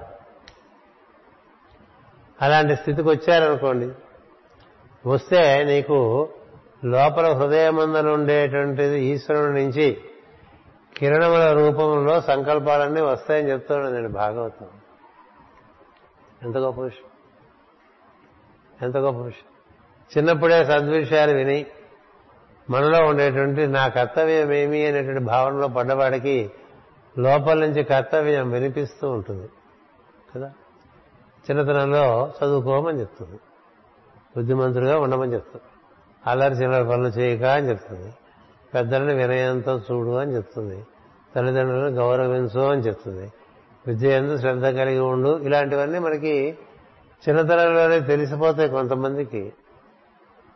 వాళ్ళు బుద్ధిమంతులు. అంటే వారికి బుద్ధి నుంచి ఆలోచనలు వస్తున్నాయి. మనసు నుంచి కాదు గుణముల నుంచి కాదు. ఇంకోళ్ళకి ఇదొద్దు సినిమాకి వెళ్దాం అనిపిస్తుంది. షికారుకి వెళ్దాం అనిపిస్తుంది పిక్నిక్కి వెళ్దాం అనిపిస్తుంది ఏవేవో అక్కర్లేనివన్నీ అనిపిస్తాయి. ఎందుకని? మనసులో ఉండటం చేత బుద్ధిలో ఉండకపోవడం చేత. అంచేత ఈ బుద్ధి ప్రచోదనానికి ఏం చేయాలి? ఈశ్వర ఆరాధన చేయాలి. ఈ ఈశ్వర ఆరాధనకే రకరకాలుగా ఇచ్చారండి ఎన్ని ఇచ్చారో? గాయత్రి మంత్రం అందుకే నామస్మరణం అందుకే భగవదారాధన అందుకే. ఏం చేసినా నీకు నువ్వేం చేయాలో నీకు తెలియాలి లోపల నుంచి. ఇంకోటి చెప్పేంత వరకు ఉండకూడదు. ఎన్నిసార్లు చెప్పించుకుంటా? మనిషికో మాట గొడ్డుకో దెబ్బ అని చెప్పారు సామెతది కదా?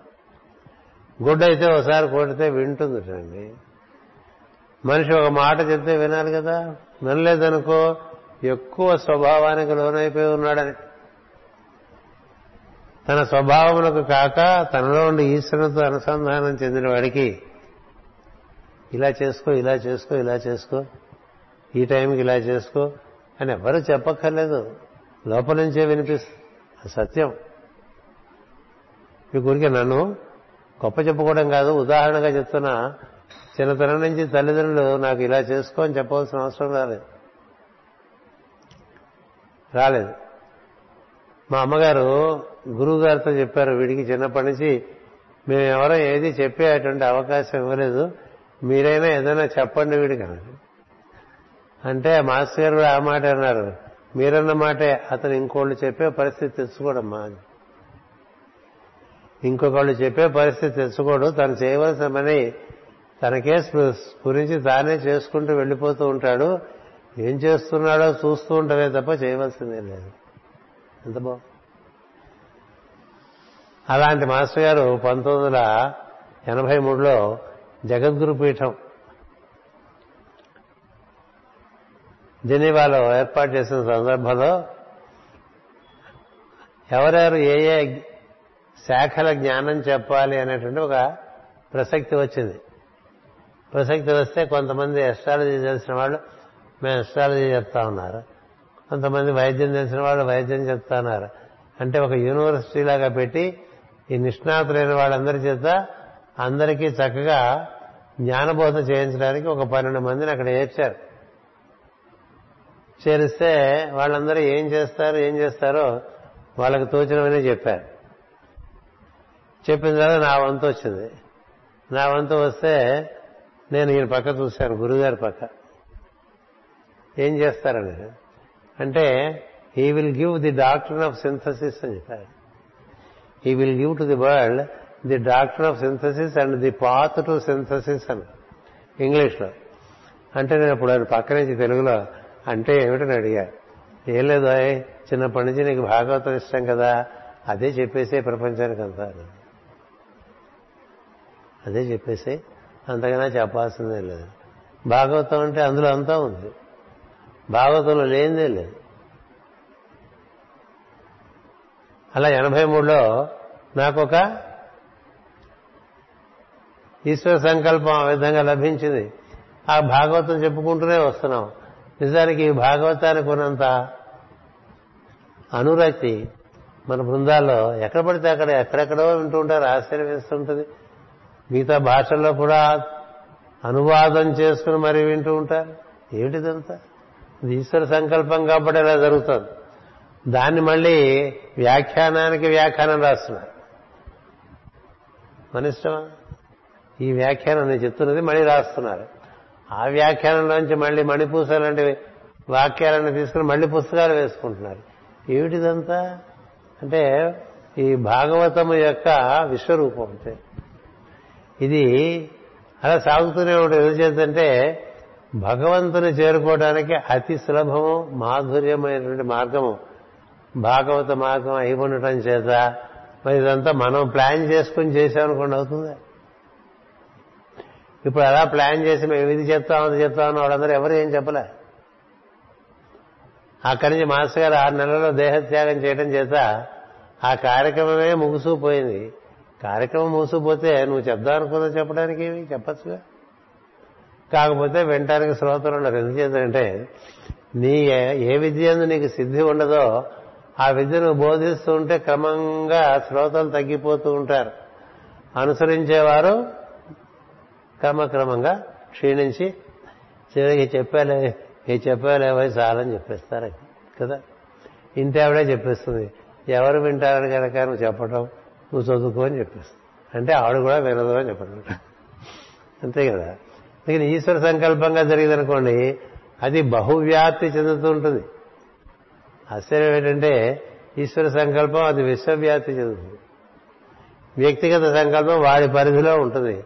వాడి మాట వినేవాళ్ళు నలుగురు అక్కడ చేరతారు. వాళ్ళు ఇష్టంగా వింటారా అంటే అంటే ఎవరు వింటే ఏమిటి ఎవరు వినకపోతే ఏమిటి? వాడి పంచలో కూర్చుని ఈశ్వరుని యొక్క పంచలో భగవంతుని పంచలో కూర్చుని భగవంతుడు చెప్పేది తనకి వాక్కు ఇచ్చాడు కాబట్టి అట్లా ఆకాశంలోకి వినిపించేటే పద్ధతులు కూడా ఉన్నాయి. మరి సూత్రుడు అట్లా చెబుతూ ఉన్నాడు సౌనకాదిములకి వింటున్నాడు కాబట్టి పరిషత్తుకి సుఖమహర్షత్తు చెప్తున్నాడు విన్నాడు కాబట్టి విదుడికి మైత్రేయుడు చెప్పాడు. ఇప్పుడు వింటూ విన నిశ్చలంగా వినమని చెప్పాడు కాబట్టి ప్రియవ్రత వింటున్నాడు కాబట్టి బ్రహ్మదేవుడు చెప్తూ వస్తున్నాడు. ఇదంతా ఎందుకు చెప్పానంటే ఈశ్వర సంకల్పానికి సొంత సంకల్పానికి తేడా తెలియాలంటే నువ్వు చేసే పని నీకు ఇష్టమే చేస్తున్నావా నీ కర్తవ్యమే చేస్తున్నావా? ఇష్టాయిష్టాలు బాగా ఎక్కువైపోయిన వాళ్ళకి ఇష్టమే కర్తవ్యం అనిపిస్తుంది తెలుసా? ఇప్పుడు ప్రతి శనివారం హోటల్కి వెళ్ళి తినాలని ఒక నిర్ణయం చేస్తున్నాను అనుకోండి కొంచెం కుటుంబంలో. గట్టిగా మూడేళ్ళు అయ్యేసరికి శనివారం వెళ్ రాగానే సాయంత్రం హోటల్కి వెళ్ళాలి కదా అనేది కర్తవ్యంగా మారిపోతుంది కదా? అది కర్తవ్యం. హోటల్కి వెళ్ళి అది ఎంతకాలం వెళ్తావు జేబులో డబ్బులు ఉన్నంత వరకు ఆ హోటల్లో పెట్టేది నీకు నచ్చే వరకు. నీకు హోటల్లో పెట్టేది నచ్చడం మానేసింది అనుకో వెళ్ళావు. జేబులో డబ్బులు లేవనుకో వెళ్ళావు. అంటే ఏమైంది? జరగలేదుగా? నీ ఇష్టం కాబట్టి ఇష్టాన్ని కర్తవ్యంగా మార్చుకోవడం చేత ఇష్టములు ఆగిపోతూ ఉంటాయి దారిలో. కర్తవ్యములు ఇష్టమైనవనుకో అవి ఎలా కొనసాగుతూనే ఉంటాయి. ఈ జన్మే కాదు మరి జన్మ కూడా కొనసాగుతూ ఉంటాయి. ఇవే కార్యక్రమాలు. అవి లోకశ్రేయమైన కార్యక్రమాలు ఎప్పటికప్పుడు అలా కొనసాగుతూనే ఉంటాయి. ఇప్పుడు వేదవ్యాసం ఇచ్చినటువంటి మహా శ్రీమద్ భాగవతం కానీ భగవద్గీత కానీ వాల్మీకి మహర్షి రామాయణం కానీ ఉపనిషత్తులు కానీ వేదవాంగ్మయం కానీ అలా కాలచక్రానికి లొంగిపోయి నశించవద్దు కాలచక్రమాన్ని కాలచక్రాన్ని అధిష్ఠించి శాశ్వత సత్యములుగా ప్రపంచానికి దారి చూపించేట్టుగా ఉంటాయి. అలా మనం ఈశ్వర సంకల్పాన్ని ఎరిగి కర్తవ్యాన్ని అది మన కర్తవ్యంగా భావించి దాన్ని మనం నిర్వర్తించడంలో ఇష్టాయిష్టాలని పక్కన పెట్టేయటం అనేటువంటిది ఒక ప్రధానమైన దీక్షగా అందుకోవాలి. అలా అందుకోకపోతే జీవితం సాగదు ముందుకి. అక్కడే తిరుగుతుంటాం గిరగిర గిరగిర గిరగిర గిరగిర గుండ్రంగా రంగులు రావటంలాగా తిరుగుతూ ఉంటాం. అలా కాకుండా కింద మీదులు అవుతున్నా సరే సత్కార్యాలు నిర్వర్తించేటువంటి ఓ పద్ధతి ఉన్నది. ఎందుచేత అక్కడ కూడా కర్తవ్యం ఇష్టమై ఉండటం చేత పరిస్థితుల ప్రభావం తమ మీద పడినప్పుడు పడకుండా కర్తవ్యాన్ని నిర్వర్తించుకుంటూ ఉంటారు. ఇంత తేడా ఉంది రెండింటికి. ఆ తేడా మనం బాగా గమనించాలి. గమనించకపోతే మనం ముందుకు సాగం. తనకు నచ్చిన కనుక అతడు ఆట బొమ్మయ్యే గాని స్వతంత్రుడు కాదు. నచ్చునటి లోపల కేంద్రమున ఈశ్వరుడు నుండి ఏది నచ్చింపజేయవలనో దానినేమే కిరణములుగా విడిచిపెట్టుచుండదు ఇప్పుడు మీకు కర్దమ ప్రజాపతి కథ చెప్పాను ఆయన అంత ముందు కల్పంలోనే సమాధి స్థితి పొంది బ్రహ్మమే ఉన్నాడు. ఆ చిట్ట చివరిలో సంకల్పం ఒకటి చేసుకున్నాడు మళ్ళీ సృష్టిలోకి తను రాకూడదు. అనుకున్నాడు అనుకుంటే మళ్ళీ సృష్టి మొదలైంది. సృష్టి మొదలైతే లోపల నుంచి నారాయణుడు నువ్వు ఒక్కసారి దిగి కొంత పని చేయాలని చెప్పి. అంటే ఏంటి? అంతకుముందు తను అనుకున్నది తన ఇష్టం. అలా ఎందుకు ఇష్టపడాలి? ఎక్కడున్నా బ్రహ్మమే ఉన్నాడు అని తెలిసినవాడు నేను ఇక రాని ఇందులో కనుక్కోవటం ఎందుకు? ఈశ్వర సంకల్పంగా వస్తే వస్తాడు. అందుకని నారాయణుడు చెప్తే ఆవిడ మళ్ళీ దిగి వచ్చి దేవహూతిని పెళ్ళాడి తొమ్మిది మంది కూతులని ఒక కుమారుడు కపురుడిని కని మళ్ళీ తిరిగి వెళ్ళిపోతుంది కదా. అంచేత ప్రతివాడు శరీరంలోకి రావటానికి అది ఈశ్వరాచ్ ఈశ్వరేచ్ఛ ఈశ్వరాజ్ఞ. అంచేత వచ్చినప్పుడు ఏం చేయాలి అనేటువంటి తెలియాలి తెలియాలంటే ఇష్టాయిష్టాల నుంచి బయటపడాలి. ఇష్టాయిష్టములకు అతీతమైన కర్తవ్యం ఉండటానికి ప్రయత్నం చేయాలి. అలా ఈ ప్రియవ్రతుడు ఇష్టాయిష్టములలో పడిపోకుండా కర్తవ్యమునందు శరీరమునందు ఉన్నాడు కాబట్టి దిగి వచ్చిన దానికి ఒక ప్రయోజనం ఉన్నది కాబట్టి ఆ ప్రయోజనాన్ని ఇష్టంతో నిర్వర్తించమని బ్రహ్మదేవుడి యొక్క ఉపదేశం అనమాట ఈశ్వరు నుండి ఏది నర్చింపజేయవలనో దానినే కిరణములుగా పెట్టుతున్నాను అందుకనే కొంతకాలం ఇష్టలేకపోయినా ఆ తర్వాత క్రమంగా మంచి విషయం ఇష్టపడుతుంటారు. జీవుడు ముందులో ఇష్టపడకపోయినా క్రమంగా కొంతకాలం అయిన తర్వాత అనుభవంలోంచి వచ్చినటువంటి ఒక జ్ఞానం చేత కొని రోజు మనం కాస్త లేచి ఓంకారం చేసుకుంటే తప్పే ఉంది అనిపిస్తుంది కొంచెం తెల్లవారుజామున లేస్తే తప్పే ఉంది అనిపిస్తుంది ఓ దీపం పెట్టుకుంటే తప్పే ఉంది అనిపిస్తుంది దేవుడికి ఒక అగరత్తి పెడితే తప్పే ఉంది అనిపిస్తుంది. ఇలాంటి భావాలన్నీ లోపల ఆ కేంద్రం నుంచి వస్తాయి. ఎందుకంటే నీకే ఎలా అనుసూతం పంపిస్తూ ఉంటాడు. ఎందుకంటే వింటలేదు కదా. వినకపోతే మళ్ళీ చెప్పటమే అట్లా చెప్తూనే ఉంటాడండి. ఏదో రోజున నీకు అది నచ్చటం ఉంటుంది. ఏదో రోజు నచ్చటం ఉంటుందండి. నచ్చడం మొదలైపోయింది అనుకోండి ఇక ఆ జీవి వాడి బండి స్టార్ట్ అయిపోతుంది. వాడి జీవనం వాడి యాత్ర మొదలైపోతుంది. ఒక్కసారి బండి స్టార్ట్ అయితే ఇంకా అదే నడిపిస్తుంది ఎందుకంటే ఒక సద్భావం మనం దాన్ని ఆచరణలో పెడుతుంటే ఈశ్వరుడి నుంచి ఇంకొక సద్భావం వస్తుంది ఇంకొక సద్భావం వస్తుంది ఇంకొక సద్భావం వస్తుంది. ఇక జీవితం అంతా వాటికి సమర్పణగా జీవిస్తూ ఆ మార్గంలో అలా దూసుకెళ్ళిపోతూ ఉంటాడు. అందుచేత ఈ కోరికల మార్గం కాకుండా కర్తవ్య మార్గం పట్టుకోవటం అనే విధానం. ప్రియవ్రతుడు వరదలను రాజ్యకాంక్ష కలుగక మానదు. ఇక్కడ రివర్స్ కేసు మన కేసు. ప్రియవ్రతుడు అనేటువంటి మహారాజుకి ఆయనకి ఇదంతా దాటేసి కూర్చున్నాడు ఆయన. మనంతా ఇందులో ఇరుక్కుపోయిన వాళ్ళు. ఆయన ఇదివరకే దాటేశాడు. కానీ మళ్ళీ ఏ కారణం చేతనో శరీరంలోకి వచ్చేసాడు. కదా? మరి శరీరంలోకి వస్తే ఏం చేయాలో తెలుసుకుని చేయాలి కదా? చేయాలి కదా?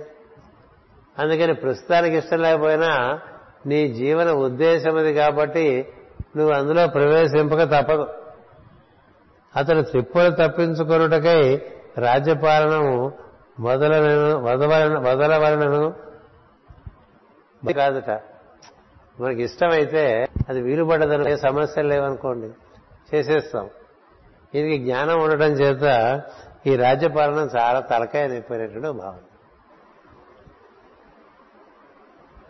కదా? ఏదో కళ్ళు మూసుకున్న చోట కూర్చుని మనం తినాల్సినదో తినేసి చెప్పాల్సినదో చెప్పేసి పడుకుంటే పోలేదా? ఈ రాజ్యపాలన ఎందుకు మనకి? కదా? ఎందుకు అనుకుంటున్నాడు? దాని నిండా చాలా సమస్యలు ఉంటాయి తిప్పలు తప్పించుకున్నట్టుగా రాజ్యపాలన వలదనని వలదనని కానీ కోరిక లేకపోలేదు అని. ధర్మరాజు పరిస్థితి కూడా అంతే భారతంలో.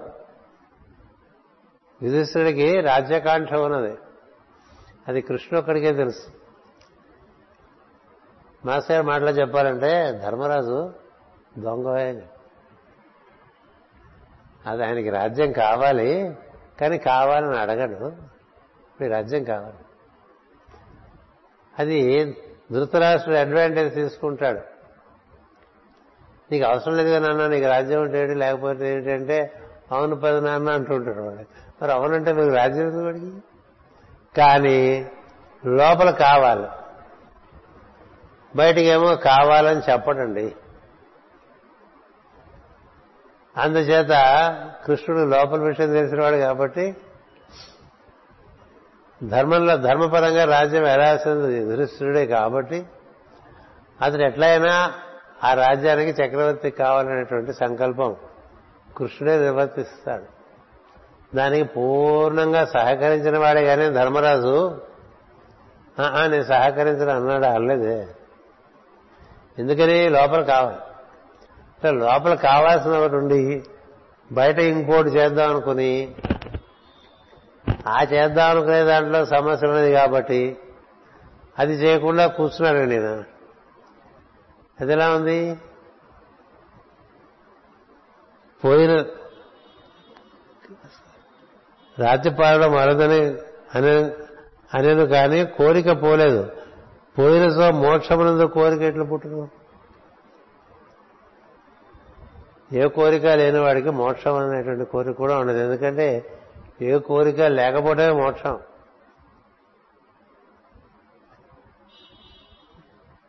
ఈక్షము అంటే కోరికండి మా ఇక్షము అంటే కోరిక లేకపోవడం మోక్షం అంటే కోరికలు లేని స్థితి. కోరికలు లేని స్థితి కోరుకోవటం ఏంటి మళ్ళీ? కోరికలు లేని స్థితి కోరుకోకూడదు నీ కోరిక లేకపోతే ఉండే స్థితే మోక్షం. ఇది ఎవరు చెప్పరు మామూలుగా బయట చెప్పేవాళ్ళు. ఉపన్యాసాలు చెప్పేవాళ్ళు. కోరికలు లేని స్థితే మోక్షం అని చెప్పరు. మోక్షం కోసం ఇదంతా అంటారు. అదేంటిది? అది కోరికగా?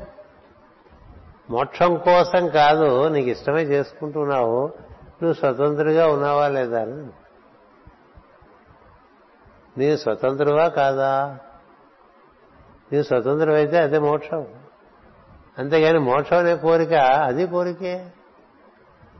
అంచేత ఒక కోరిక వద్దు ఒక కోరిక కావాలి అనుకునేవాడు ఎవడు? మోక్షస్థితి పొందినవాడు కాదు. నా ద్వేషి నా కాంక్షతి అంటాడు శ్రీకృష్ణ భగవద్గీతలో. నా ద్వేషి నా కాంక్షతి. నాకు ఇది వద్దు అనుకోడండి. నాకు ఇది కావాలి అనుకోడండి.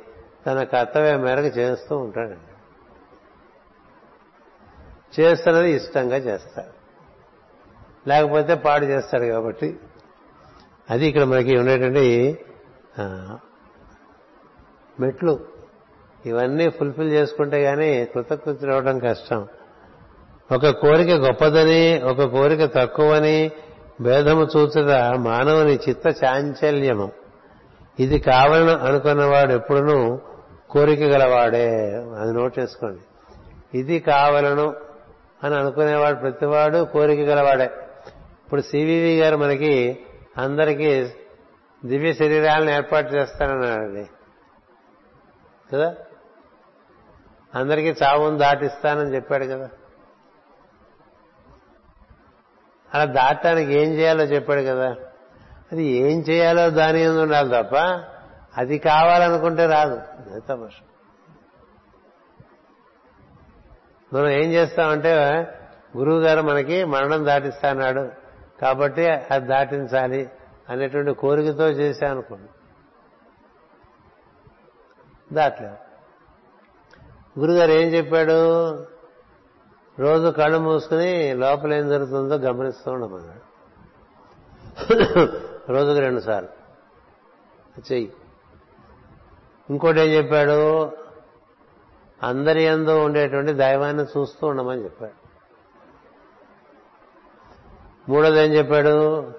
ఎవరి దగ్గర చెయ్యిట పెట్టక అని చెప్పాడు. నీకు కావాల్సింది నేను ఇస్తాను నువ్వు అడుగు తినక అని చెప్పాడు. మూడు చెప్పాడు. మూడే. ఉదయం సాయంత్రం ప్రార్థన చేయి కోరిక లేకుండా ఏం జరుగుతుందో గమనించమన్నాడు. ఈ కోరికల కోసం కోసం ప్రార్థన కాదు. జరుగుతుంది చూడు లోపల జరుగుతున్నది బయట జరుగుతుంది. అప్పుడు నువ్వు సాక్షిభూతుడిగా తయారవుతావు. జరుగుతున్నది చూసేవాడిగా తయారవుతావు. జరిగిన దాంతో నువ్వు సహకరించేవాడిగా తయారవుతావు. అంతేగాని జరుగుతున్న దానికి ఇష్టం లేకపోవటం వల్ల యాడ్ అవటం ఇష్టం అవడం వల్ల దాంతో ఎక్కువ పూసేసుకోవడం రెండూ ఉండవు. జరిగినంతకాలం జరిపిస్తూ ఉంటాడు. జరగకపోతే వదిలేస్తాడు. ఎంత గొప్ప విషయం. ఇప్పుడు ఈ భాగవతం ఉంది. ఇప్పుడు ఇది ద్వాదశ స్కంధాలు మనం చెప్పేస్తామని చెప్పుకుంటున్నావా ఎంతవరకు చెప్పగలిగితే అంతే. ఎక్కడికెక్కడే భాగవతం కదా. ఇది పూర్తి చేయాలి ఇది పూర్తి చేయాలి అనుకోకూడదు. ఇది పూర్తి చేయటం అనేటువంటిది ఎవరికి కాదు. పోతున్న మాస్టర్కి కాలేదు మాస్టర్ గారికి కాలేదు మనకే అవదు ఏ సందేహం లేదు. ఎందుకంటే ఇది పూర్తయ్యే లోపల నీకు కలగవలసింది మోక్షిస్తుంది అంతే. చదువుకున్నవాడు ఆ విధమైనటువంటి ఈశ్వరానుసంధానం చేత గుణములకు లోపడకుండా ఉండేటువంటి స్థితి కలిగి ఉండటం. అలా ఉంటే ఎక్కడ ఉంటే ఏమిటి? ఎక్కడ ఉంటే ఏమిటి? అంచేత మోక్షమన్నది మానవుడు పెట్టుకున్న పేరే గాని భగవంతుడు ఇచ్చున్నది కాదు. భగవంతుడిచ్చిన దైవము భగవంతుడిచ్చిన భగవంతుడిచ్చినదైనప్పుడు దాని ఎందు కోరిక ఉండదు మరి చాలా పెద్ద పెద్ద వాక్యాలు. ఇది భగవద్దత్తం అన్న మనకు అనుకోండి దాని మీద వ్యామోహం ఉండదు. ఈ భగవంతుడు ఇచ్చాడు ఈ వాక్కు భగవంతుడు ఇచ్చాడు ఈ ప్రజ్ఞ భగవంతుడే మన చేత ఈ విధంగా మాట్లాడించుకుంటున్నాడు. అట్లాగే నా చేత పద్యాలు రాయించుకుంటున్నాడు అని కదా పోతన మాస్టర్ చెప్పాడు. పలికిడిది భాగవతమట. పలికించడి వాడు రామభద్రుడట. నే పలికిన భవహరమగునట. పలకటం నా పని. కదా? అంచేత అలా చేయటమే తప్ప దీని మీద వ్యామోహం ఉండకూడదు. అంటే మనం చెప్పిందంతా అందరూ వింటున్నారా లేదా? ఒకటి. ఏమన్నా కొంతమంది రాసుకుంటున్నారా లేదా? రెండు. అవి అన్నీ అచ్చవుతున్నాయా లేదా? మూడు. అచ్చవుతున్నామని అమ్ముడుపోతున్నాయా లేదా? నాలుగు. అట్లా దాని వెంట పడిపోకూడదు. అవి గుర్తుంటే తృతీయ స్కందంలో బ్రహ్మదేవుడు తన నుంచి వ్యక్తమైనటువంటి సరస్వతి వెంట పడిపోతూ ఉంటే ప్రజాపతులందరూ చూసి నవ్వారు అని చెప్పి ఒక ఉదంతం చెప్పా.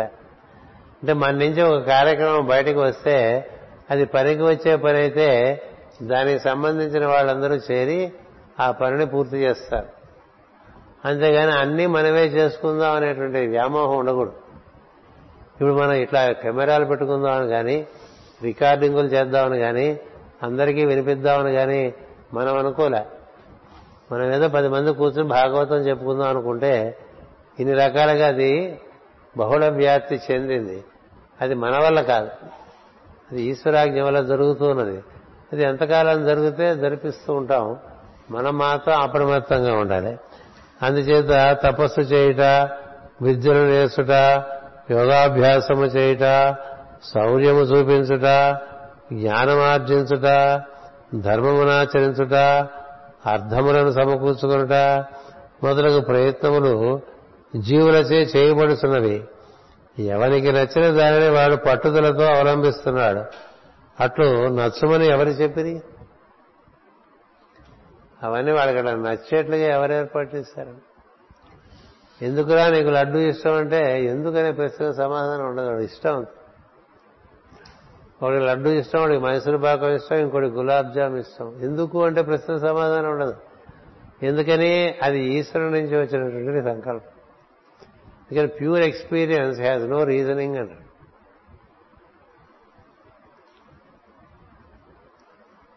పూర్ణమైన అనుభూతికి కారణం ఉండదు. ఇందువల్ల నచ్చింది అని చెప్పడానికి వీల్లేదు. కొంతమంది కొన్ని కొన్ని విషయాలు కొంతమందికి నచ్చుతూ ఉంటాయండి. ఎందుకు నచ్చిందో తెలియదు కదా? ఆ నచ్చడం అనేటువంటిది ఈశ్వరాజ్ఞంగా జరుగుతూ ఉంటుంది. దాని నుంచి వాడు వివసుడై అక్కడ తిరుగుతూ ఉంటాడు. అందుచేత ఆ విధంగా ఇప్పుడు తపస్సు చేయటం. దాని ఏందో ఇష్టపడటం చేత కదా గౌతమబుద్ధుడు వెళ్ళిపోయాడు తపస్సు.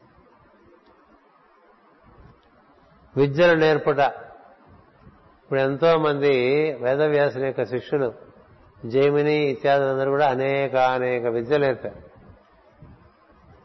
ఒక్కొక్క విద్య ఎందు ఒక్కొక్కళ్ళు నిష్ణాతులు. కానీ భాగవతం మాత్రము సూతుడు సుఖుడే ఎందుకని భాగవతము శ్రీకైవల్య పదంబు చేరుటకునై కదా?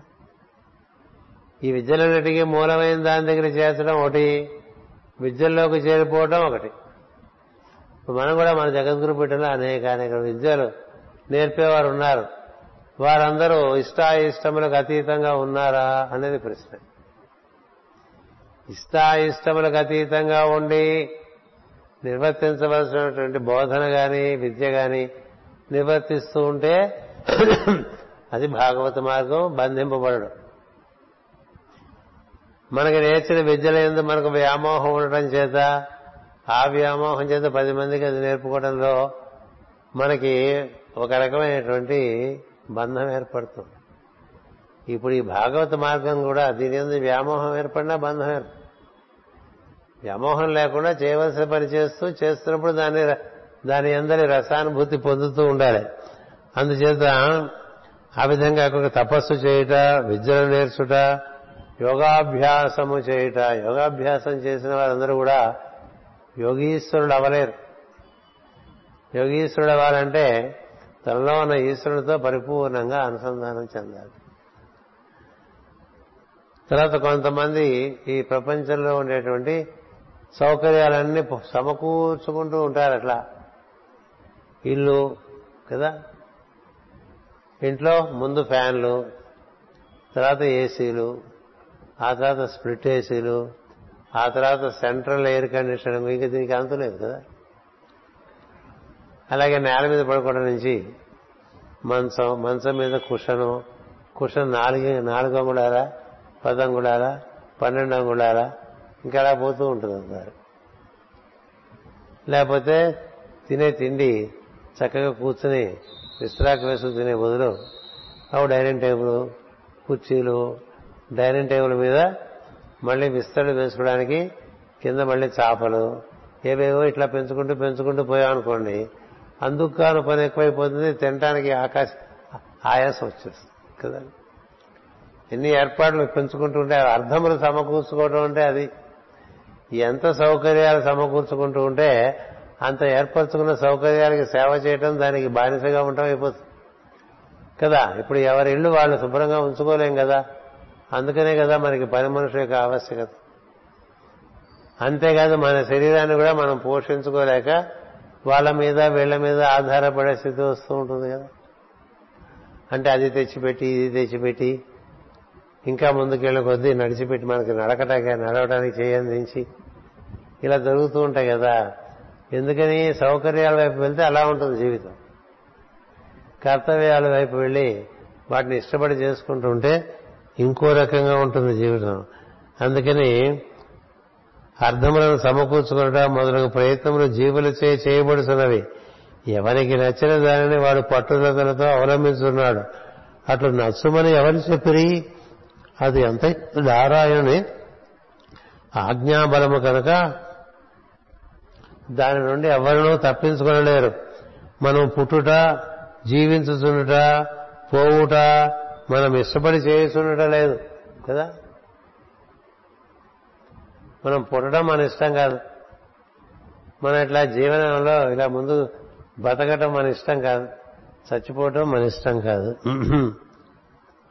కనుక ఇవి దేవుని అధీనములే కాని మన అధీనములు కావు. అవి మనవి అనుకున్నప్పుడు శోకము మోక్షము దుఃఖము భయము కలుగును. ఇట్లు కలగకూడదన్నట్టు కూడా మన ఇష్టము కాదు. నీలోని ఈశ్వరుని అధీనమున ఇవి జరుగుతున్నవి. నారాయణుడే ఈశ్వరుడిగా ఇంద్రులో కూర్చున్నాడు గనక నీ ఇష్టమని తలపకము చేసేది ఏమిటో చేసేయి పూర్తిగా వేసేయి పాగా ఈ కోటలో అని మనకి గుణసుందరలో పద్యం ఉండదు. అప్పుడు నాకు ఐదేళ్ళు. ఐదేళ్ళు నాలుగేళ్ళు కూడా. చేసేది ఏమిటో చేసేయి పూర్తిగా వేసేయి పాగా ఈ కోటలో అన్నాడు. అంటే అర్థం ఏంటంటే నువ్వు చేయాల్సిన పని చేసేస్తూ ఉండరా? అంతే. ఇంకెటు చూడక. ఇష్టమని కానీ కష్టమని కానీ ఏం చూడక. జరిగేది ఈశ్వరాను ఈశ్వరానుధీనంలో ఉన్నది. ఈశ్వర అధీనంలో ఉన్నది. అంటే నడిపించేవాడు ఈశ్వరుడు తెలిసి నువ్వు నడుస్తూ ఉండు ఎంతకాలం నడిపిస్తే ఎంతకాలం నడుస్తాడు. నీకు దివ్యచర్య ఇవ్వాలి అక్కర్లేదు అనేటువంటిది ఈశ్వర సంకల్పం. కదా? నీకు ఇప్పుడు మరణం ఇవ్వాలి అక్కర్లేదా అనేటువంటిది ఈశ్వర సంకల్పం. నీకు ఇప్పుడు సంక సంతానం కావాలా అక్కర్లేదా అనేటువంటిది ఈశ్వర సంకల్పం. ఈశ్వర సంకల్పమై నడుస్తూ ఉంటాయి కొన్ని. మన ఇష్ట ఇష్టాలుగా నడుస్తూ ఉంటాయి కొన్ని. ఈ రెండు చెప్తున్నారండి ఈ పదకొండో పద్యంలో. మన ఇష్ట ఇష్టాలుగా నిర్వర్తించుకునే కొన్ని ఉన్నాయి. ఈశ్వర సంకల్పంగా జరిగేవి కొన్ని ఉన్నాయి ఈశ్వర సంకల్పంగా జరిగేవి ఎవరు మార్చలేరు అవి జరుగుతూ ఉంటే అందులో మన కర్తవ్యం ఏమిటో చూసని జాగ్రత్తగా తల వంచి అందులో మన కర్తవ్యాన్ని నిర్వర్తించుకుంటూ ఉంటామే ఇప్పుడు ఈశ్వర సంకల్పం కాకపోతే ఈ భూమి మీద ఇన్ని రకాలుగా ఒకే ఒక వ్యాధి ఎంత కట్టుబాటు చేస్తుంది? ఎంత కట్టుబాటు? ఒక భావం. మొత్తం భూమినంతా కట్టుబాటు తీస్తుంది ప్రకృతి అధీనంలో కొన్ని ఉంటాయి. ప్రకృతి ధర్మాలను కొన్ని ఉంటాయి. అవి చెప్పేసి ఆపేస్తా. ఇది మానవుని చేతిలో ఉండవు. ఒకరోజు ఎండగా ఉంటుంది. ఒకరోజు అంత ఎండగా ఉండదు. ఒకరోజు మబ్బుగా ఉంటుంది. ఒకరోజు వర్షం పడుతూ ఉంటుంది. ఇది కదా ఇప్పుడు మనకు జరుగుతుంది? ఇట్లా ఎందుకు ఉంది అంటే? నీ అధీనంలో లేదు నా అధీనంలో లేదు దాని గురించి చర్చుకుంటే చర్చించుకుంటే ఏమొస్తుంది? అది ఈశ్వరాధీనం నీ అధీనంలో ఉండేవి నువ్వు చేసుకోవచ్చు. ఈశ్వరాధీనంలో ఉండేవి నువ్వేం చేయలేవు ఆ ఈశ్వరాధీనంలో ఉండే వాటినే ప్రకృతి ధర్మములు అంటారు. ఈ పువ్వు ఈ పుష్పలత నుంచి ఇప్పుడు వస్తుంది అనేటువంటిది ఈశ్వరాధీనంగా ఉంటుంది. దాన్ని నువ్వు కెలక్క. ఈ చెడు నుంచి ఈ పళ్ళు ఈ విధంగా ఈ సమయానికి వస్తాయి అనేది ఉంటుంది. దాన్ని మనం కెలకకూడదు. అట్లా కెలకడం వల్లే మనకి చాలా ఇబ్బందులు వస్తాయి. ప్రకృతి అధీనంలో ఉండేవి మన అధీనంలోకి తీసుకోకుండా ప్రకృతి ఇచ్చినటువంటి సంపదను వినియోగించుకోవడంలో నువ్వు స్వామిత్వాన్ని చూపించాలి. ఎలా పడితే అలా ప్రతి మనం మార్చేద్దాం అనుకోకూడదు. ప్రకృతి ధర్మాల్లోకి ప్రవేశించకూడదు. అవి శాసనములు. అది ఎలాంటి శాసనం అంటే సూర్యోదయము సూర్యాస్తమయం. భూగోళం మార్చదు అది. తన చుట్టూ తను తిరగడం అనేటువంటి ధర్మాన్ని మార్చుకోదు. అలాగే మిగతా గ్రహగోళాదులు అంతే. అవి అలాగే తిరుగుతుంది. మార్చుకో. వాటికి ఒక పద్ధతి ఉంది. ఆ పద్ధతిలోనే తిరుగుతాయి. వృక్షాదులు అంతే. అడవుల్లో పశువులు అంతే. అట్లా మనకి దేవతలు అంతే. అవంతా జరుగుతున్న దాంట్లో వాళ్ళ కర్తవ్యాలను వాళ్ళు నిర్వర్తిస్తూ వాటిని ఇష్టపడి ఉండటం చేత కదా పొద్దునే సూర్యుడిని చూస్తాం అంచేత అలా నువ్వు జరుగుతున్న దాంట్లోనే నువ్వు ఇష్టపడుతున్నావు అనుకోని ఘర్షణ ఉండదు. అలా కాకుండా నువ్వు అందులో ఒకటి ప్రత్యేకంగా పెట్టుకుంటే నువ్వు పెట్టుకున్నది అయితే అది నీ ఇష్టాయిష్టానికి సంబంధించినది అయితే అవి జరగని బాధపడుతూ ఉంటాయి. ఏదో రోజు జరుగుతున్నదే ఇష్టపడే పరిస్థితి నువ్వు రావటం వస్తుంది. అందుచేత జరుగుతున్న దానికే ఇష్టపడు.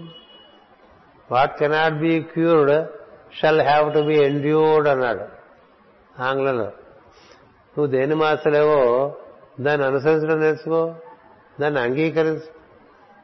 వృద్ధాప్యం వస్తుంది అంగీకరించు. కదా? జుట్టు తెల్లబడిపోతుంది అంగీకరించడం ఏం చేయలేవు. జుట్టు ఊడిపోతుంది అంగీకరించడం ఏం చేయలేవు. శరీరంలో వయసు బట్టి మార్పులు వస్తూ ఉంటే అంగీకరించు నువ్వేం చేయలేవు పోట్లాడుతూ ఉంటే ఎట్లా? పోట్లాడుతుంటే అంతసేపు ఘర్షణ అయిపోతుంది అంగీకరించామనుకో సాఫీగా సాగి. ఇంక వాళ్ళ నుంచి కరపట్టుకు నడవాలంటే మీరు లేకపోతే పడిపోతారు అని చెప్పారనుకోండి ఓసారి రెండు సార్లు మూడు సార్లు నాలుగు సార్లు వినలేదనుకోండి ఏదో విరుగుతుంది విరిగితే మంచం ఎక్కేసి ఈ జీవితాంతం మంచం మీదే పోయిన వాళ్ళు ఉంటారు. కదా? మనకి ప్రకృతి ధర్మాలు కొన్ని ఉన్నాయి. మానవుడు తమను తామను పరిపాలించుకోవడానికి కొన్ని శాసనాలు ఏర్పాటు చేసుకున్నాడు. అవి చట్టాలు అవి ప్రకృతి ధర్మాలు కావు. ఈ మానవుడు ఏర్పాటు చేసిన చట్టాలు బంధిస్తుంటాయి.